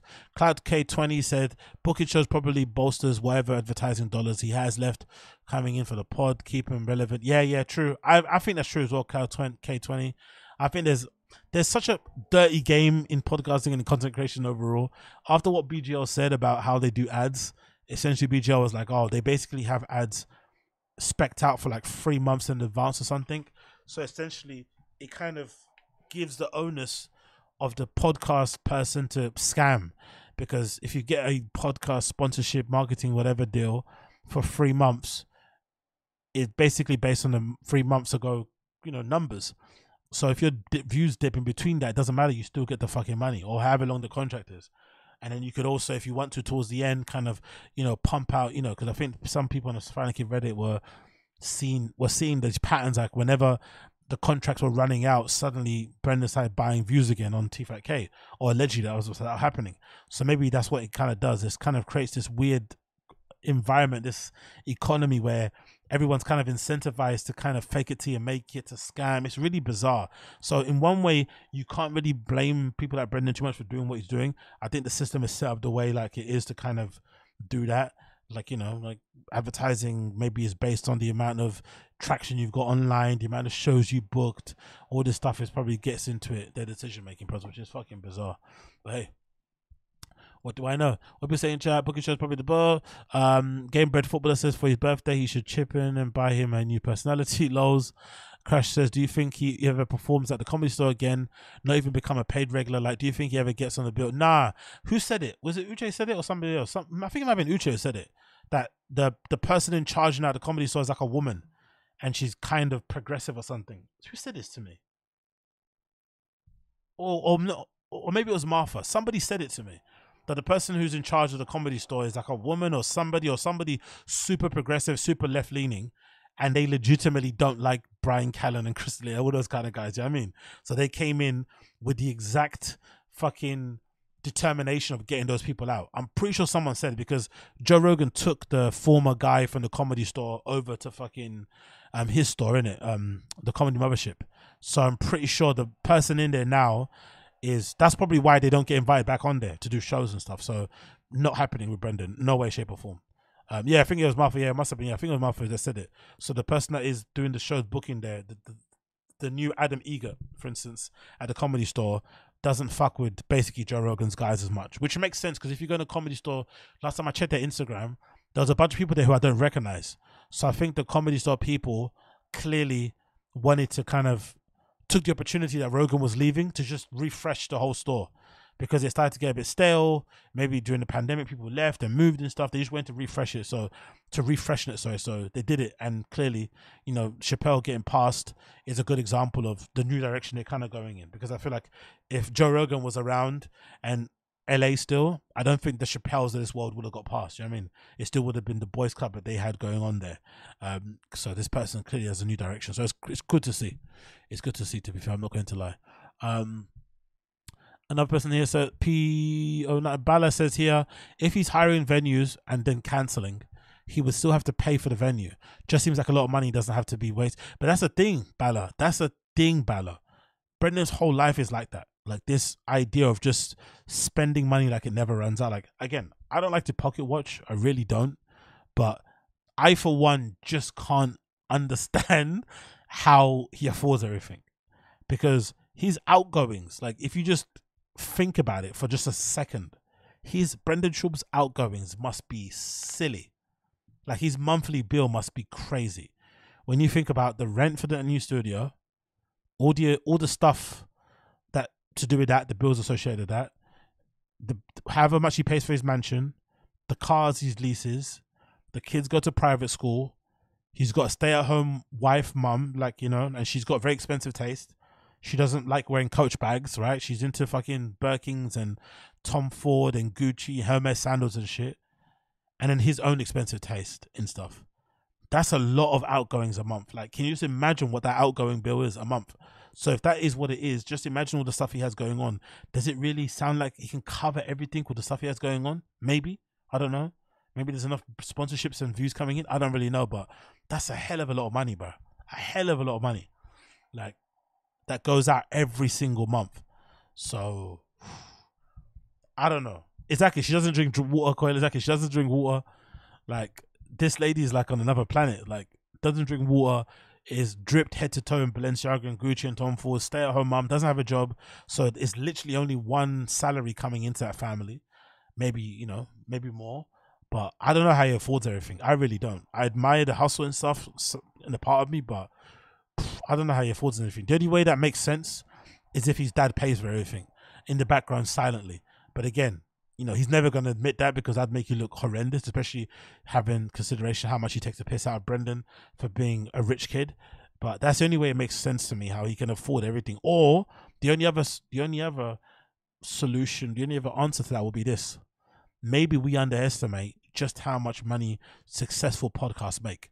We actually underestimate that. That's the thing. Probably, I'm probably guilty of that myself because I think I remember when Rogan was debating about going to Spotify, the numbers that get get were getting thrown out there was like 30 million or something 30 50 million. He was making when he wasn't on spotify every year. That's somebody i remember saying. I don't know if that's true but i remember that was a figure that was getting thrown out there that he was making every year when he was just doing his podcast not on spotify on youtube on the podcasting platforms by himself with no other person involved he was making somewhere in the region of like 30 million a year if that's true that's a good example of like how much money there is in this shit if you're successful and stuff. So maybe Brendan actually is making a lot of money. It doesn't look like it, but maybe he is. So that maybe is how he's covering it. But you know, the, the tours are drying up. Like if you even look at the the dates here, the tours are drying up in terms of the dates. he's not having as many dates as he used to have, right? They all kind of like July, he's only got one day. Oh, July, this date already, he's only one here. August, there's one, two, three. September, there's one, two, three, not including Skankfest. And in November, there's one, right? So the, the the the gigs aren't as plentiful as they once were. So how the hell? And the views of the podcast are, you know, minimum maybe 50 50,000 under. Like how is he fucking keeping the lights on? Like, that's what I want to know. Again, not pocket watching, not my business, but I'm fucking fascinated. Really, really, I'm fascinated. Um, Uche, he was making a killing back in the day when he was Cats was hitting 600k views, uh, but now he's better. Exactly. Now he's better. Not even. 100 I don't even think there's. I can't think of a recent pod I saw, T Fat K, where they hit 100,000. I think it's mostly around the 50 to 60k. Um, what we're saying, it don't wouldn't surprise me if he's in debt to his eyeballs using his business to take loans and write off expenses. Yeah, true, but that again, that's that's just a weird way to do business. I just don't know why he moved studios personally. I, know maybe there was a reason behind it because he went to show off because he went to kind of prove to doubters that he didn't get fired and he wasn't down bad after Showtime. But I really don't know why he decided to, you know, um, I don't know how he decided why he decided to kind of leave that smaller studio for the bigger one because there really wasn't a real plan in place to kind of keep that big place. There wasn't really a plan, like the shows and stuff. It wasn't really laid out well. Like everything was a bit, you know. Natasha you say Tim Dillon when he first started patronizing years ago was making 75k a month. Yeah, true. Everything's kind of gone down a bit. Don't get me wrong, but I think Tim as well. He's he's very lean. His operation. He's not a lean guy clearly, but his operation is very lean. It's just him, you know. Yo, big up uh Sting. I. Just joining. What's up, you redax? Hey, big up. Hold on. Let me let me play that one more time. Sorry, my friend. It didn't show up on the screen. For some reason, it didn't say. Let me just make that a bit bigger there. There we go. One more time. Big up Sting. I go. Appreciate you, brother.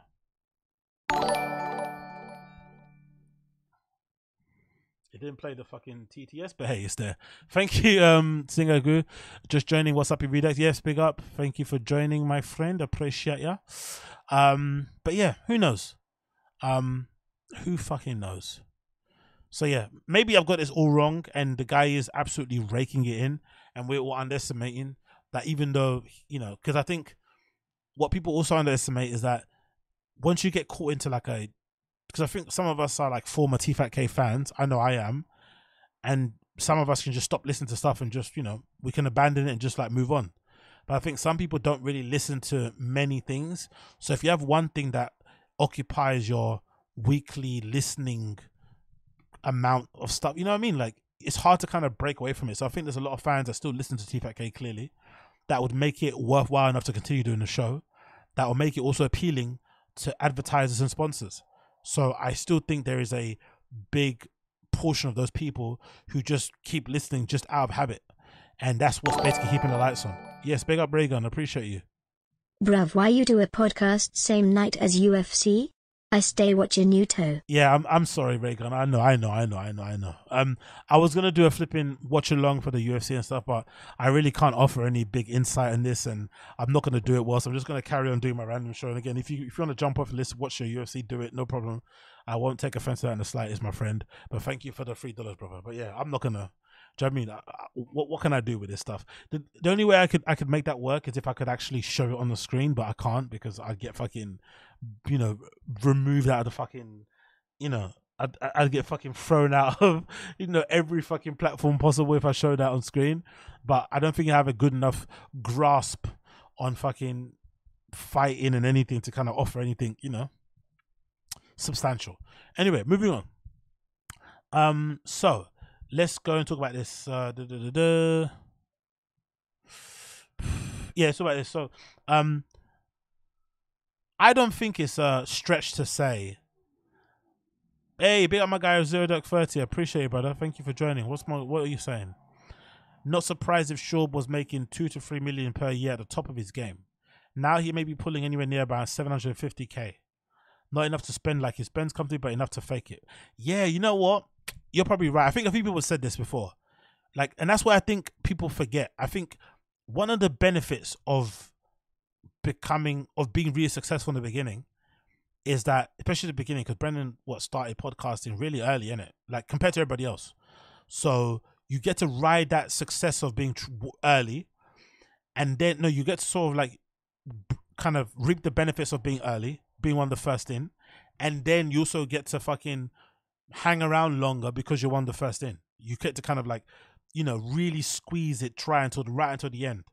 So a lot of his success now is in part due to because he's just got a listenership from all that time ago that just isn't gonna quit anytime soon. They're already too in deep by now to kind of jump off into another pod. So that makes a lot of sense. But I don't know, man. I just think that may maybe it's just me, and I just don't. Maybe I'm maybe I'm because I'm you know into fashion and stuff, and I like art, and I like kind of you know maybe imagery, and I've got that fucking eye to see stuff and whatever. But I think just as a person, I just don't think it makes sense to me in my head if I was Brendan at his level to live like that. Like it just doesn't make sense. Like why does he live like an American footballer? Like I don't get it. You're a stand-up comedian that's not that good, right? If if if, if you see Dave walk riding down the street in a red Ferrari, that would make more sense. But why is Brendan driving one? You know what I mean? Like why is he living in this big like why? It doesn't make any sense. I'd want to have like my lifestyle kind of match my level of my kind of success or whatever lack of thereof you know what i mean? That's the only thing that is a bit strange because that kind of shows you it's about an image thing mostly as opposed to being good at what you do because it doesn't make any sense why somebody like that would have like a lambo. Like why? Why would you do that to yourself? It just doesn't make any sense because now you have to keep now you have to keep up like trying to make trying to keep that lifestyle going basically. When you could really just you know live with your means then when you get to lambo level you buy the lambo. But i just don't understand why somebody that has two of the worst specials in the in the history of fucking comedy specials has a podcast that you know not a lot of people like um has such an un- that unlikable personality doesn't get booked that much is driving around in a ferrari just makes weird sense to me but who knows yeah, exactly. Um, do the one under fake it, to, fake it till you peg it. and word to BGL, word to fucking BGL. Fake it till you peg it. Big up my guy BGL. Anyway, moving on. So um, it's no. I wouldn't be rude or I wouldn't be remiss if I said that sometimes I get the feeling that Luis J Gomez is a bit conflicted. That's the way I got. I get the feeling that Luis J Gomez is a bit conflicted. He's a very conflicted individual. Yo, big up Eric C. Appreciate you. Will you be surprised when Aston Villa finishes above United this season? No, no, no, no, no, no, no. That's not happening. That's not happening. That's not happening. As much as they are. Hmm. No, that's what that's what happened. I doubt it. Very, very doubtful. I think they'll end up imploding again, um, like they did last time. I think they bought pretty well this this summer again, but I think they won't. No, I don't think so. I doubt it, man. I doubt it. I doubt it. I have more faith. I have more belief that maybe Chelsea will finish ahead of us than Aston Villa. Yeah, I think Chelsea probably have more chance to finish ahead of us. Aston Villa. I don't think Aston Villa will have what it takes to hold on in the business end of the season. Not happening. Um, but anyway, what was gonna say about Luis? It's a big. I appreciate you for the super chat, brother. Um, I feel like Luis J Gomez is a bit conflicted in that he clearly is somebody who, despite all of his kind of flirtations with the homeless cats and the sticking it to Brendan, I've always got the feeling that Luis J Gomez actually does want to be a part of that crew. He wants to be in the kind of cool guys club, but because they don't like him for whatever reason, he then has to adopt this kind of persona where he doesn't care about LA, doesn't care about money, doesn't care about Netflix, wants to be the most you know obscene comedian and say risque stuff and cancel culture. all this stuff. Like he wants to be that kind of guy because that's the only choice he has. Because the other guys don't want him in his crew. And I think a really good example of that, as Brandon is saying here, is that for some reason, I don't know why it is, but Rogan just doesn't fancy the guy. And I think the good thing about Rogan not fancying him is that it's clearly a thing that Rogan is kind of like observed from afar because Rogan's had him on his show. He's had him on his show as part of a Skankfest thing where him and the rest of the Skankfest guys went on Rogan. He's had him on the show solo. And Rogan has clearly taken a look at him and said, you know what? Of the three of you guys, I don't like you in particular, Luis J. Gomez. And he clearly has made an effort to stay as far away from that guy as possible. He invites Dave Smith on the podcast. He invites, what's his name? Um, Big Jay Oakerson on there, right? All the time. But he's never really re invited Luis J. Gomez. And clearly, I think that is an indication of how he is viewed in the industry in general. I don't know why it is the case. I don't really give a fuck, really. It's probably comedian nonsense, backstabby stuff that's going on there. But clearly, these comedians don't really fuck with Luis J. Gomez. and That's why he has to kind of adopt this anti LA thing. And obviously, the natural place to go to that to kind of play to the audience and kind of get some easy, cheap laughs and good bit of engagement is to kind of go and ingratiate yourself with the Fighter and the Kid's subreddit and kind of stick the boot into Brendan. But I don't think he really has a problem because he wants, obviously, I think because he sees Brendan as a Joe Rogan's friend still, and he would love to get Joe Rogan's approval. So he's always kind of had the kiddie gloves on Brendan, and also kind of played both. He's kind of played both sides of Brendan. He's been the guy that's sticking it to him, and also been the guy that's kind of making excuses for him and shit. And clearly, from before, J. Gomez came out and essentially tried to distance himself from the Fighter and the Kid guys, tried to distance himself from like the things that he said about Brendan in the past, and obviously the Fighter and the Kid subreddit guys tore him apart. They tore him to pieces. So he then went on his show rap and decided to start copping pleas. Um, and started to try to explain himself and why he basically was trying to walk back all his previous comments about Brendan um, in an effort to kind of, you know, be his fucking friend again because he invited him to fucking Skankfest. Really and truly kind of show, again, I don't really give a fuck. Like these guys, you know, they're not my friends. I, I'm not impressed by what they do in the slightest.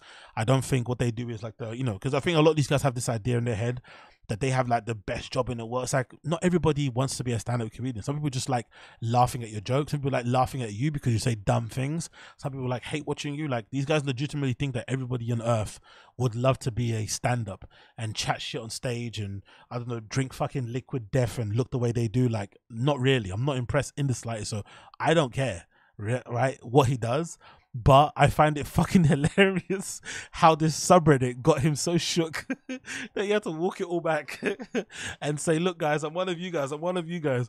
I promise. I promise." So I'll play the whole clip and I'll say my side in the end. I think Twitter's for is arguing. Yeah, you're just fucking. You're there to argue. So I start arguing with people, and then people like people know on a on a flight that they start to bait me. So then I start to have a. But it's the same guys every time. So we go back and forth, and we start Oh, arguing. you have regulars that you argue with? Yeah, of course. Sparring partners, Of so course. But now, see, this is all turned into this whole thing has now spawned into the homeless cats, the fighter and the kid subreddit. They're fucking furious at me. One of the guys that trolled me um, had Luke Thomas as his profile picture, Nice. right? And Luke Thomas is an MMA Who's that? journalist. He's an MMA journalist. Oh, yeah. And the guy said something to me at one point. He was like, he was like, dude, you're fucking like Brendan Schaub. And when somebody says that to me, I'm like, you're just fuck, you're just showing your ass. It reminds me of back in the day when somebody would be like, you're fucking Opie. You're like, dude, like, how are you not more embarrassed if that is like Your frame of reference. That's your thing. Like that's you. You have a. a a picture of Luke Thomas as your profile What's the picture. Luke Thomas Because he had a beef with Brendan Schaub, so they called him the the the fucking the CEO of PF Chang's or, or you know the top chief homeless cat or whatever else it is. So I was like, and so I made the point. I was like, dude, you're a fucking loser. You're using another man's profile picture as your thing. I was like, just because your entire life is a Fighter and the Kid subreddit, right? So I tweet that at him. They've picked up on it now and they're fucking not happy. They think that I'm attacking them. I'm not attacking. Let me make something very clear because they're going to see this. This will be up in an hour. Ready?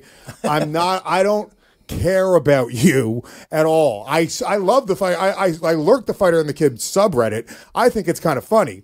However, if your entire identity is that subreddit, you're a fucking loser and you should actually eat a bullet. That is crazy. If you are making your profile picture other men because they made fun of Brendan Schaub, you are a fu- like as bottom of the fucking barrel as it gets. That is way more of a fucking loser than Brendan Schaub, right? a bit rich coming from a guy that's got a fucking was it a platform called Gas Digital? right? This guy legitimately thinks he's in any business to call anybody losers or lame when you've got a network called Gas Digital. Are you are you kidding me? Are you for real? Gas Digital. he thinks he's making his own fucking Netflix with his fucking shit, right? With this fucking creature next to him doing a show, him, his other friends. Like, who the fuck listens to this shit? Gas Digital always like, come anyway. I'll let it play. I'll let it play. I'll let it play. I'll let it play. I'll let it play. Go, no comedians think Brendan Schaub's funny. it's boring to say that at this point. Why do we need to fucking say like that's the thing? Like I, I'm not. I can't be. I can't just hate on a fucking comedian because there's a subreddit that hates him so fucking much. And if you don't trash this guy, now they fucking hate you too. That is fucking whack. That's as No, no, no, no, no, no, no, no. He's misrepresenting the subreddit and everybody in general. From from I've been a part of that subreddit for a very long time. And I can say with honesty, a lot of the disdain that comes from that subreddit for comedians overall is that for the longest time, that subreddit, even before me, before I even got on the fucking, before my eyes were opened, they were saying this guy is a fucking POS, right? When it comes to Brendan, they were calling him out from ages ago. They were calling out fucking Brent, Br- Joe Rogan before it was cool. They were saying all of that stuff, right? And the thing that was annoying people on that subreddit was that it wasn't just the fact that um he was a rubbish comedian. No, that they always say that. They always kind of do that as the excuse, or because he's bad at comedy. No, it's because he's a demonstrably terrible person, and clearly has been given everything on a silver platter and still fucking fumbled it. But then acts like he fucking did it all by himself and not because of his famous and rich friends. That's the fucking thing that really gets everybody annoyed. Like they just can't understand why these comedians wouldn't want to call out the fact that this person is a clearly a horrible person, clearly has kind of jumped the fucking line in terms of how you meant to do comedy the quote unquote right way. Got given opportunities that probably they didn't deserve, then got the opportunities and fucking fumbled them, then acted like they were better than everybody, and done all manner of things under the sun. The, just think about this one to being thing to just to be honest, right? There are some people out there in the world who exist, right? Regular people in this world who exist, who if they hear about somebody like friends, like I've got, I've got, I know people specifically these kind of people, right? I know people specifically who don't play when it comes to their boyfriend, husband, wives, or girlfriends. They don't play with their partners. They don't play around. So if you make a joke about their partner, if you suggest something, whatever it may be, it could be it could be a fight in your hands. You could legitimately start scrapping your friend. Like they don't fuck around when it comes to that sort of stuff. And those same people are the same ones who won't allow their friend to cheat in front of them. Like if their friend they're going out somewhere in a strip club and they're trying to get a bit messy, they're gonna have an issue. They're gonna pull you to one side. They're gonna leave. They're gonna be pissed off. They're those kind of guys that, exist. If those guys exist and they heard that Brendan Schaub was the type of person that would allegedly, right, fucking slide into Khalyla's DMs when she was going out with Bobby Lee in an effort to fuck. Don't they have the right to kind of think, oh, he's a piece of shit? Outside of the fucking comedy, just in terms of how they live their lives and what they think is right or wrong, just hearing that one story about him trying to slide in Khalyla's DMs, wouldn't that be enough to them to think, you know what, I don't like this guy? That should be enough to regular people, right? Cool. But for some reason, these comedians think there is the only thing that people fucking don't like about Brendan is the fact that he's not funny. Nah, most of you guys aren't funny. But that guy is like, I don't know how to describe it. He just, for some reason, he just has the ability to be so fucking unlikable as a human because of the human things that he does. The lack of fucking, you know, one, you know, the lack of what you call it, owning up to mistakes or willing to fucking being called out or the thin skin shit, the suing of unique, the cheating stuff, the the alleged maybe the stealing of the jokes if you believe that kind of thing, the not paying artist type of thing. There was a guy on there that did that. Remember the subreddit? He posted something about being scammed, the copying of fucking artwork I've mentioned before. Um, the cancelling of the shows last like again we we make a joke about the UK tour and stuff, but my guy cancelled that shit with like two weeks notice. Didn't give his fans any heads up or anything. All these things should be enough to make people think, you know what, I don't like you. But for some reason with these guys, it's not enough. as whack as it comes. And I think they got the the Legion of Skanks subreddit banned. Oh no. It was banned this morning. I know. I'm on Reddit. I, I, I have the app, and I will post as well. Um, I post on all the subreddits. That- no, I, I post under Puerto Rican Rattle or PR Rattlesnake or the PR Rattlesnake or, or whatever else it is. Um, yeah, and I think by the I think trolling is funny. The, the the guy that was trolling me, we're like literally going back and forth now, being like, "Yeah, dude, that was pretty funny yesterday, right?" And, but yeah, so now the the the homeless cats are mad at me, so now I have to spend today taking shots at Brendan Schaub in order to get them back on my side. So guys, at any point, please Hell just yeah. fucking throw them out there. all Are you gonna fight him? This guy's a fucking dork, innit? Most of these guys are so lame, so corny, so dorky in every like in every fucking um um in every way possible, really. Like honestly, in every way possible. No one's really bothered if you like Brendan or don't like Brendan. It's just this clear evidence of just wanting to be like liked. You know I mean? You want to be part of the cool club. You really, truly want to be Brendan's friend, but you know, too much water under the bridge. Way too much bad stuff has happened. You're probably besmirched in Joe Rogan's book. That's why Brendan doesn't really fuck with you that heavy, and that's kind of where you're at now. But he really does want to be a part of that crew. That's basically what's happening here. And he thought he could try to use the Friday Kid subreddit to kind of, you know, get in that way and be friendly with them. Then when it came time to sell tickets and be a little bit controversial and whatever, he booked Brendan for that thing, and now he's trying to be Brendan. I don't know. It's just fucking lame. Just do what you're gonna do, but this whole fucking game he's playing is just pathetic, really. To be fair. At Skank Fest. I'll beat his fit ass. Hell yeah, dude. Are you kidding me, dude? And I'll punch that rapist Chris D'Elia right in his fucking face. Karen, you want to go, bitch? Joe Rogan. I don't think yeah, that these people will ever like Brendan Schaub. I don't. Brendan Schaub could. fu- I think he literally saved a child's life, and they were like, "Fuck you, dude. You should have let that child die." Hell yeah. I think that's a story that happened, if I'm not mistaken.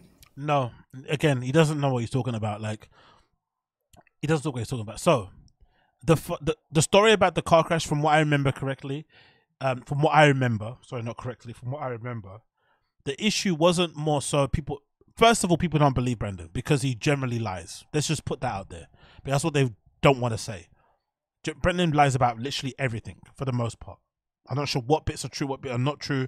There's a clip I might play later on of him saying that him, him and fucking Ludacris, he was next to being lying to be the fucking host of Fear Factor, and it was down to him and Ludacris. Like, I don't know, just lies for for a fucking living. So the default reaction to most of Brendan's stories is that he's lying. Then after further investigation, it was proven that there was a car crash. Something that that event did happen, but people are trying to surmise whether or not Brendan's version of the story was true. And even if you listen to Brendan's version of the story, it's not the best version of the, It's not. It doesn't paint him in a good light. Essentially, he saw the car crash, was driving by, um, on his way to go to dinner with his wife and on a date night. They saw what was happening. The wife told him not to stop and just go. He then decides to stop. Essentially, essentially pulls the kids out of this burning car allegedly. Um, but as he's describing the story, he's calling the kids fat and shit, right? he pulls them out of the car, gets them all well, gets them all on the side of the road or whatever, make sure they're okay, and then jumps in his car and leaves before the cops and police come because he doesn't want to give any evidence. He just wants to carry on with his day. It's like, what? then he goes to this restaurant. Before they go to the restaurant, obviously, because this is a family that fucking is obsessed with social media, they take out their phone and take a picture of themselves in the car before they go in, I think, or whatever, or after the car crash. And he's clearly wearing a sparkling clear, sparkling clear fucking white t-shirt. But in the story, when he mentioned it, he was like, "Oh, when I was going there, I had like gas all over my shirt, and like it was, you know, because from the stains and the smoke of the car and stuff." But when he took a selfie of himself in the car, his t-shirt was completely clean. So we don't know what bit of the story has been fucking, you know, sprinkled with some salt bay, fucking salt and spice on it. But clearly, his version of events doesn't paint him in a good light. One, and number two, probably isn't the entire truth. and then when people did further investigation, the woman that was allegedly on the scene that saw him there and basically corroborated the story was somebody that I think who said I think Sean McCorkle said that that person was on Facebook and had a mutual friend Brendan from back in the day. Bro, that story isn't as black and white as it seems. There's too many holes in the story, and it clearly isn't what he's trying to paint it out to be. But when it did get proven that he was there, at least everyone gave him the credit. But people are going on as if, oh, if he said kids at a burning car, they won't give him credit for it. Nah, it's just the way that he told the story made him sound like a douche, and also there was a lot of holes in it. Wasn't there a thing? Wasn't story. there a thing where he like fucking stopped on the side of the road and like there was a car on fire, and he like got out and like helped, and people were like, "Dude, what a piece of shit." I don't know the lore, but Dog, I swear to God, I, I maybe I'm pull- Shannon. Do you am I am I missing something from this? You're correct. He saved the lives of four children who had been in a car accident. That's crazy. And they were like, "Fuck you, dude!" Dude, They hated him for it. Hell yeah. There's nothing this guy could do. There's no going back. He needs to. In all fairness, the driver of the car did veer off the road because they were watching Gringo Papi. so I call that one a wash. What do we? Anyway, you get the point. Um, I don't think this is true. I don't think there's anything that you could not do. Like everybody's redeemable. Everybody has opportunity to kind of, you know, um, everyone has opportunity at forgiveness, whatever that thing is, or just to rewrite their narrative. But unfortunately, you know, let's just be honest. Most people don't change. The guy's in his forties now. He's got two kids, another one on the way. He's married and shit. He's settled with his social group. He's settled in his career. Um, for the most part, the incentive to change isn't there because he's been successful despite, in spite of all the, you know, terrible personality traits that he has and the things that he's done to people over the years and whatever it may be. So there's no incentive really to change. So it doesn't make sense to change now just because there's some people on Reddit that don't like how you act because for the most part they don't really have a say so in your success or lack thereof. So this idea that he has, you know, so this this idea that we're never gonna the people will never change them isn't true. It's more so because he will never actually change himself because why would he? Because he doesn't actually think he does anything wrong anyway. That's another thing as well. He doesn't actually see the wrong that he does because you know clearly, as you can see from that Bobby Lee um, interview that he had when he went on TigerBelly, he still didn't get what was the reason. You know, he still didn't get the part he played in that whole affair. He was still on there fucking telling him to define bullying and shit. Like all of that stuff was fucking was the biggest insight you need to see on his brain and how it works. And it's not a bad thing. Everyone's allowed to be the way they are, but like to kind of make it seem as if the Kids subreddit guys are the crazy ones and they're the unhinged ones, they're the obsessed ones is fucking wild. Considering that that place only exists because that guy Brendan basically is a douche. Like if he stopped being a douche, that place wouldn't exist. Simple as that. Like he's the one that fucking provides non-stop content for that subreddit. They don't go out looking for anything. They're not even malicious. They don't even do like the stu- the stuff that fucking you know other detractor communities of locals do, where they go and start investigating this and getting records of that. They don't do anything. They just sit there, listen to what he says, and clip it. That's all they do. They sit on that subreddit, watch his content, clip it, and upload it. That's all they do. They don't go and look for stuff. They're not going to, you know, looking through his bank records. They're not doing anything. They just listen to what he says and calling out the bullshit that he says all the fucking time. That's all it is, really. And that's not even to talk about the funny side of things. That's all. But anyway, what can I do? Um, yeah, Luis J. Gomez is fucking lame. To be fair, he's. I've always, uh, I've always got the feeling that he's a little bit corny, a little bit duplicitous, and two faced and shit. And this is a clear example of it. Personally, if I was Brendan, actually, to be fair, I'd be very wary of someone like a Luis J. Gomez. Clearly, I'd be very, very, very wary of him because he spent a very long time, a very long time, insulting him, saying some crazy shit about him, and then suddenly, when he wants to book him for the show, now he's trying to be his best friend. Then when the Reddit, you know, attacks him for being Brendan's best friend, then now he's trying to fucking twerk for the Reddit. Like this guy's all over the place, man. If I was Brendan, I'd be very, very worried about associating with fucking Luis J. Gomez, man. He's a bit dodgy. Lit, little, little, little bit dodgy. But you know, what do I know? Uh, what do I know? What do I know? Moving on, actually, yeah, this is a big up the friend the kids subreddit. This is a good fucking um. Yeah, exactly. It's game bred footballer. He puts it on a plate for the subreddit. Exactly, man. Come on. No one's doing anything for that guy. Self awareness is under zero. Exactly, Lepotamine. I, I agree with you. Slimy bit, of dog. Exactly. Iteski Lewis is the crab in the bucket of a papa. Yeah. Just sometimes I, I have sympathy for Brendan. I really do because I think he's very malleable. I think kind of person. I think he's only doing what everyone else is doing in the scene, and I think that industry is just full of so many fucking snakes. Like they're all so fucking jealous and envious of each other and comparing ticket sales and Instagram followers and views on YouTube and who got what special, who deserves what, who got on Rogan, who didn't. It's just awful. There's hardly anybody just sitting there just focusing on the actual art or you know feeding the fans, making a good show. Like when's the last time you heard a fucking stand-up comedian talking about putting on a good show? Except that's what I'm saying. Except for Bert, except for Bert, who do you hear about who speaks about putting on a good, fun show for their fans? They're all worried about fucking tickets, who went on where, impression views, booking. It's oh, it's horrible. So it's not. It's really no no surprise that a guy like Brendan like is the way he is in a way. He got in there and just kind of copied everybody around him, and that's what everyone else around him does. Do you know what I mean? They talk out both sides of their mouth. They speak about you well in the pod. Then in the green room, they're talking about how you don't sell tickets and shit. Um, horrendous people, man. Horrendous people, really. Horrendous. Which is why I understand the Matt Rife success is quite sweet because he just made it on in his own little bubble. He doesn't have to fucking, you know, twerk for these guys and be on their podcast and sell tickets. He's just in his own little bubble with his own little crew doing what they do. Even if you don't like the comedy, you have to respect that thing, which I respect a lot. The fact that he's just been able to kind of do it by himself without their fucking help and shit. Anyway, moving on. Let's play this clip. This is courtesy of the Final subreddit. It's it's called Just a Little Reheat. Brendan lies a lot. I love this clip because this is a funny one. It features uh, Dave Dave Portnoy from Barstool Sports talking to Tim Dillon and the rest of the crew from that pod he's got with the TikTokers called uh, BFFs. Just play this. Give me a second. Boom. Let's get him on the screen. Can we get him on there? Let's get rid of the chat. Let's play this.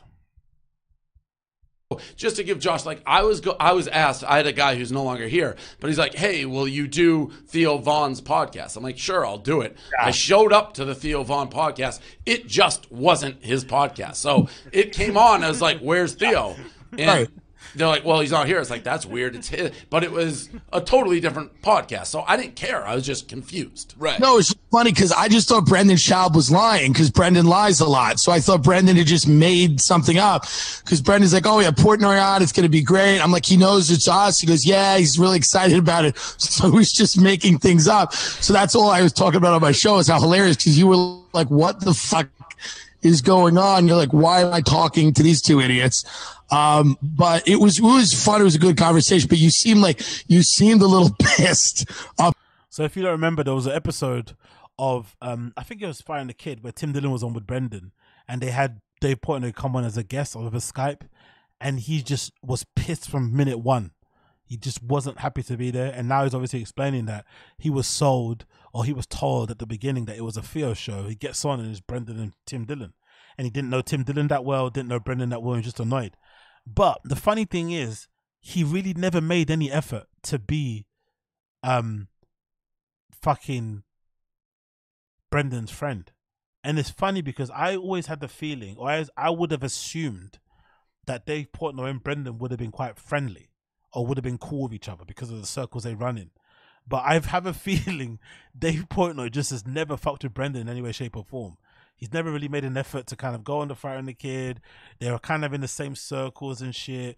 There's a Von connection there. He's just never really you know, now he's obviously kind of friendly with Tim Dillon. He's just given me the feeling. I don't know if you guys agree that he's just probably not the biggest Brendan Schaub fan, which is funny considering, you know, some people would say, you know, Dave Portnoy's personality kind of reminds him a little bit of Brendan, even though I don't think that's true. But you'd think they'd be a lot friendlier than they are. And I think in Brendan's case, I think he would like to be more cool with the Barstool Sports guys, but they're just not there with him. The KFC guys, all those type of people, they're not really close with him as they probably should be. You know, that's the only thing that I feel like is a bit out of order when I see this little post. It's like, damn, this is one of the only people I think in media I can think of who didn't care that Brendan was friends with Rogan and just didn't like the cut of his jib. Just like, you know, nah, I'm not for that guy, and just kept it moving.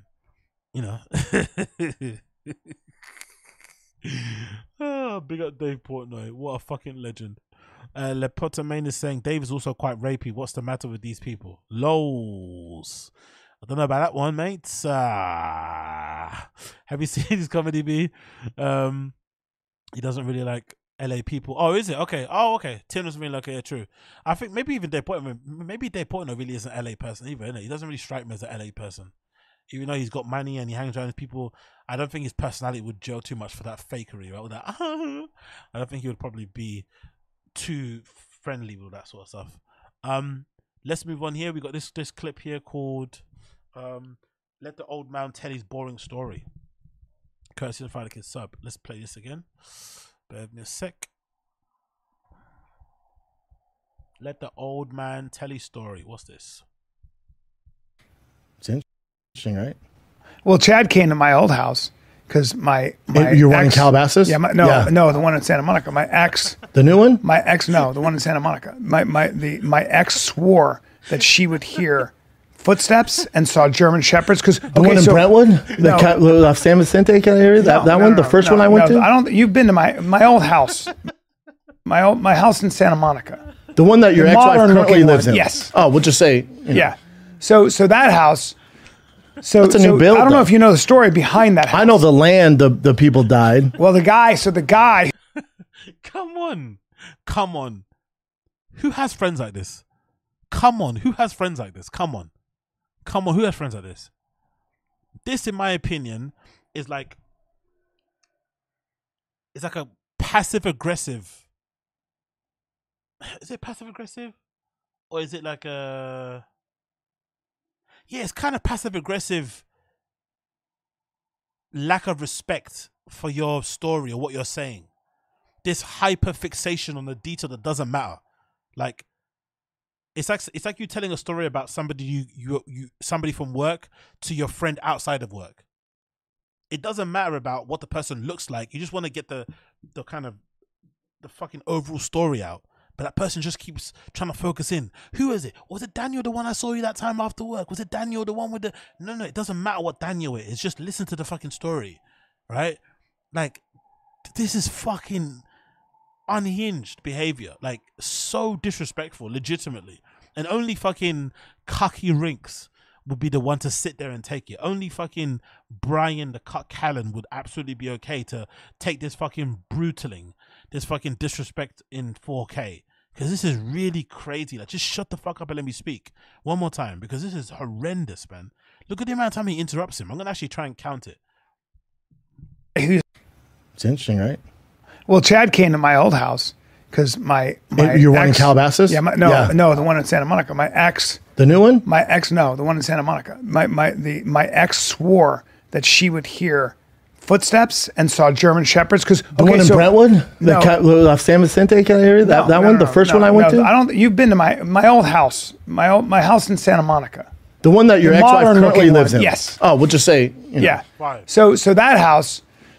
So, That's a so new build, I don't know though. if you know the story behind that. House. I know the land, the, the people died. Well, the guy. So the guy who's seven interruptions in a 36 second clip. Seven interruptions about him trying to remember with great detail what house it was in a 30 second second clip. 36 second clip, sorry. 36 second, seven interruptions. Seven. Seven. Are you insane?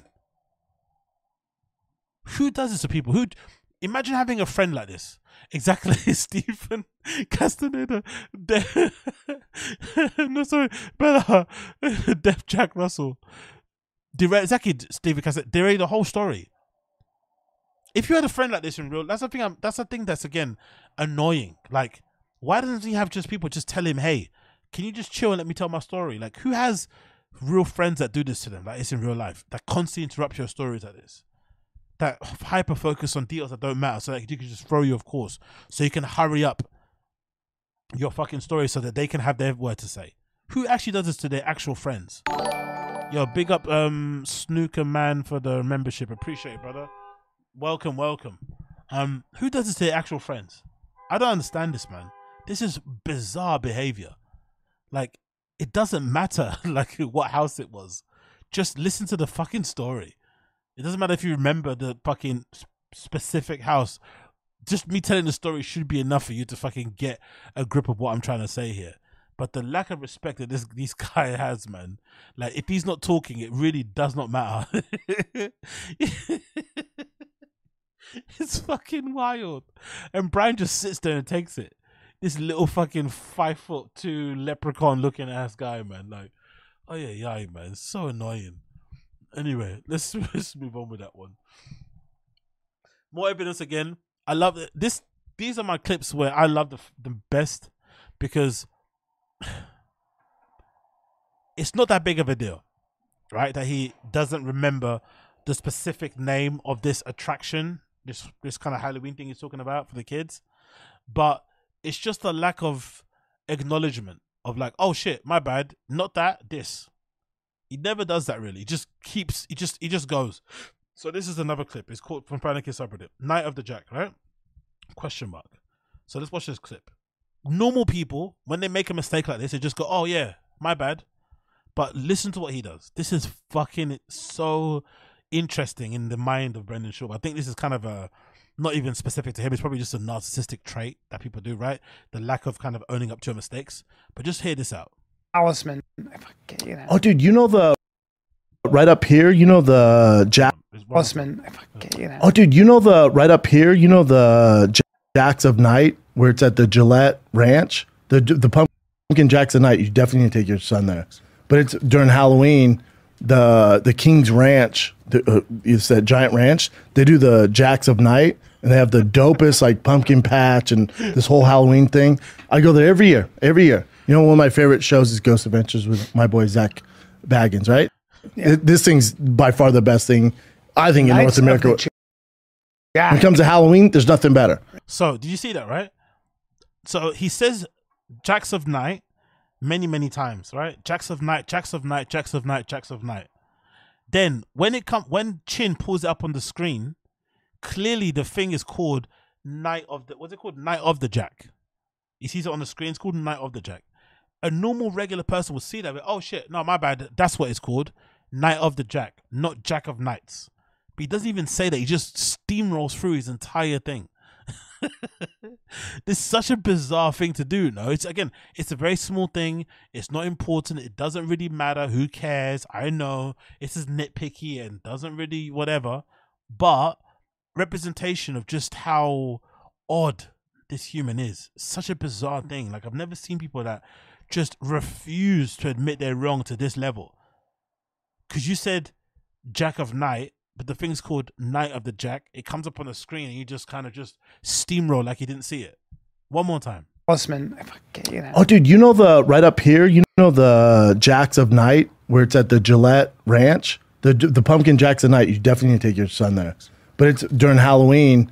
The the King's Ranch. The, uh, it's that giant ranch. They do the Jacks of Night, and they have the dopest like pumpkin patch and this whole Halloween thing. I go there every year. Every year. You know, one of my favorite shows is Ghost Adventures with my boy Zak Bagans. Right. Yo, big up Austin Casey. I appreciate you. As you don't see it, Bopper is back on Addies. Oh, you think so? Someone else mentioned it here. Do you think it's Addies? Does Addies make you do that? Where you just like you have no fucking realization of the things you're saying? How you you think it's Addies?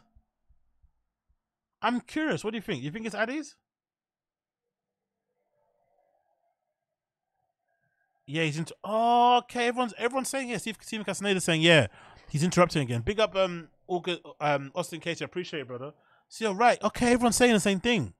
People saying he's back on Addies because he's interrupting all the time.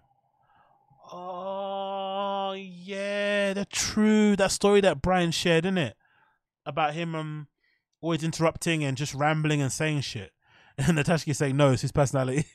He's just dumb as bricks. Okay, fair enough. Addies make you confident like Coke does. Okay. Uche says, yeah, you can't finish a thought when you're on that uh, enough a- amphetamines. Exactly. Addies make you repeat yourself for real, for real. Constant derailment. I might have to. I might, I might have to order some Addies from the darknet and do a live stream. I swear to God, I think that might have to be a. I think that might have to be a fucking um. I think that might have to be a fucking option, you know. I think I might have to honestly. I think I might have to order some fucking Addies from the darknet and try and do a live stream and see how that goes. it just go for fucking hours. I might have to do that. I swear to God, like this random show is brought to you by Addies from username the Pumpkin Turnover, what I don't know, the Pumpkin Turnover. That'd be fucking mad, innit? That'd be flipping crazy. I'll just go through fucking everything, like everything. That'd be super sick. I might have to try that out, maybe. But yeah. Addies, Addies, Addies, Addies, mate. These Addies, man. They must taste like fucking Jolly. Do they even taste nice? Do Addies even taste like M and M's or something, like Jolly Ranchers or some shit? Or it's just the effect because the way these guys pop them, you'd think they taste like fucking Starburst or some shit, man. Do they have like a little bit of like? Can you get like chocolate Addies? Mint Addies, strawberry Addies. Like, is that a thing? Can you get flavored Addies? I'll I'll pop a few of them. If you get me some peanut butter Addies, I'm all over those motherfuckers, bro. I'll I'll be knocking those things back. okay, they taste bitter. Okay, cool, cool. I'll knock those bad boys back. I'll I'll do that. I'll do that on fucking camera, mate. If I get if I get fucking deleted, I get deleted. it is what it is. I'll take on for the. I- I'll take on for the. I'm not- con- oh, sorry. I'm not- I'll, I'll take on for the content team. Um. Anyway, um, Addies make me calm. Rotted, Natashki. It's a bit of an insight there, isn't it? yeah. Brandon for hours and hours, but no fuck. Okay, cool. No IRS. Addies make me calm. Nut- Nutella Addies, yeah. I'm all over the Nutella Addies. You know the vibes, man. You know the vibes. Um, this is one of the best ones for me, clips, because this is the clear, clear representation that we need that Lug Thomas or Lug, as Brendan will pronounce it, um, is clearly being influenced by the non-stop fucking BC fucking CEO of Chang's constant fucking skits and bits is finally starting to bleed through over to fucking Luke Thomas, courtesy of this clip. It's, he can't deny it. Because when Brendan said the words that he said, the little smile that comes across a fucking Luke Thomas's face is undeniable. He can't help but not notice the stuff now. So this is Brendan Schaub and Luke Thomas speaking on the Schaub show about MMA and shit. And just look at Luke's just look at Luke's face. Look at Luke's face. I'm not, I'm not hating any facet. Uh, They're two of the very best. We just saw that fight. We I just fucking saw Makhachev destroy Charles. I just saw it. And then they run it back, and it's not like Uh, he knew, he knew, he knew. He heard, he heard "Saw It" as the title said. In every facet, he knows all these little skits and bits. He couldn't help himself because BC says them all the fucking time. He can't help himself when he saw. He saw it again. Just imagine, right? Imagine pronouncing "saw it" with an L. Saw it. I've said it before plenty of times. I don't think this is a dyslexia thing. I don't think this is a inflamed tongue thing. I honestly do think that Brendan just knows he says shit wrong, but because he wants to get his thoughts out there, he just blabbers through them and doesn't give a fuck because he's like, who's gonna tell me what? You know what I mean? If someone tells me something, I'll fuck them up, right? Or whatever. I got more money than you. Shut the fuck up, kind of thing. He's got that kind of, you know, cocky arrogance uh, about him. But I think he knows that he's fucking the words up. He just doesn't give a fuck. That's basically my conclusion. He just rushes through the words, says them how he says them. If you don't like what I said, you don't like what I said. But I'm not gonna correct myself. I'm not gonna say them correctly because you know what I'm trying to say. Kind of, he's he's one of the type of people where he, you know, like if he fucks up your name, he's not gonna try and pronounce it the way you want it to be pronounced. He's just gonna say, look, but you know what I'm trying to say. You know that kind of person. But you, but you get me. You get me though, right? Uh, that kind of vibe. So he just kind of just says it that way because this is a crazy way to pronounce saw it. You pronounce it saw lit. Like what? One more time because this is fucking wild. How he adds L's and E's onto stuff that don't make any sense. Like when he says milk instead of milk. Why do you pronounce it milk? What? One more time. I'm not, I'm not hating any facet. Uh, They're two of the very best. We just saw that fight. We I just fucking saw Makhachev destroy Charles. I just saw it. And then they run it back, and it's not like Luke's face. Look, I was concentra- I'm just gonna play it and concentrate on Luke's face, please. Luke's face is the brilliant bit because he sees it. That that face when you know your friend's a dummy is just the best in it. Like we've all, we've never had that face before. Yo, big up, thick boy. I appreciate you for the two dollars. I love sniffing an addy off a baddie. Sniff the addy up the baddie. Sniff the addy up the baddie. We going off with the addies. Sniff the addy up the baddie. The baddie sniff up the addies. Addies going in the baddies. Oh, yo, sniffing an addy off a baddie is just gonna be a non-stop talkathon, isn't it? She's gonna be talking her fucking face off. You're gonna be talking her face off. Nothing's gonna get done. You're both gonna have incredibly sore fucking chins or sore chins, as he would say. but big up, Fuke, but I appreciate you. But just focus, just focus, please, on Luke Thomas's face, please. One more time, last time now. I'm not, I'm not hating any facet. They're two of the very best. We just saw that fight. We I just fucking saw Makhachev destroy Charles. I just saw it, and then they run it back. he saw it. Uh, he knows. He knows. He fucking knows. Luke Thomas knows. He can't deny. He knows. He sees it. He sees what BC sees.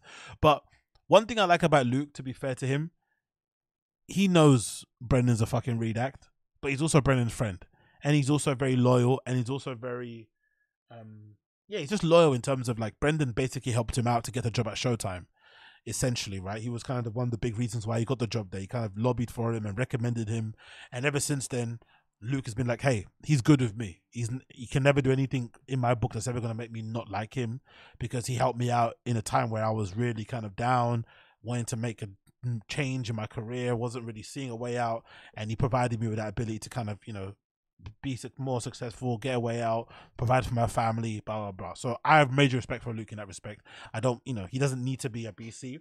He can do this, and again, this is example of what Luis J Gomez doesn't do. If you want to be Brennan's friend, be Brennan's friend, but don't try and play two sides of the fucking fence, and then be surprised when you get called out for it.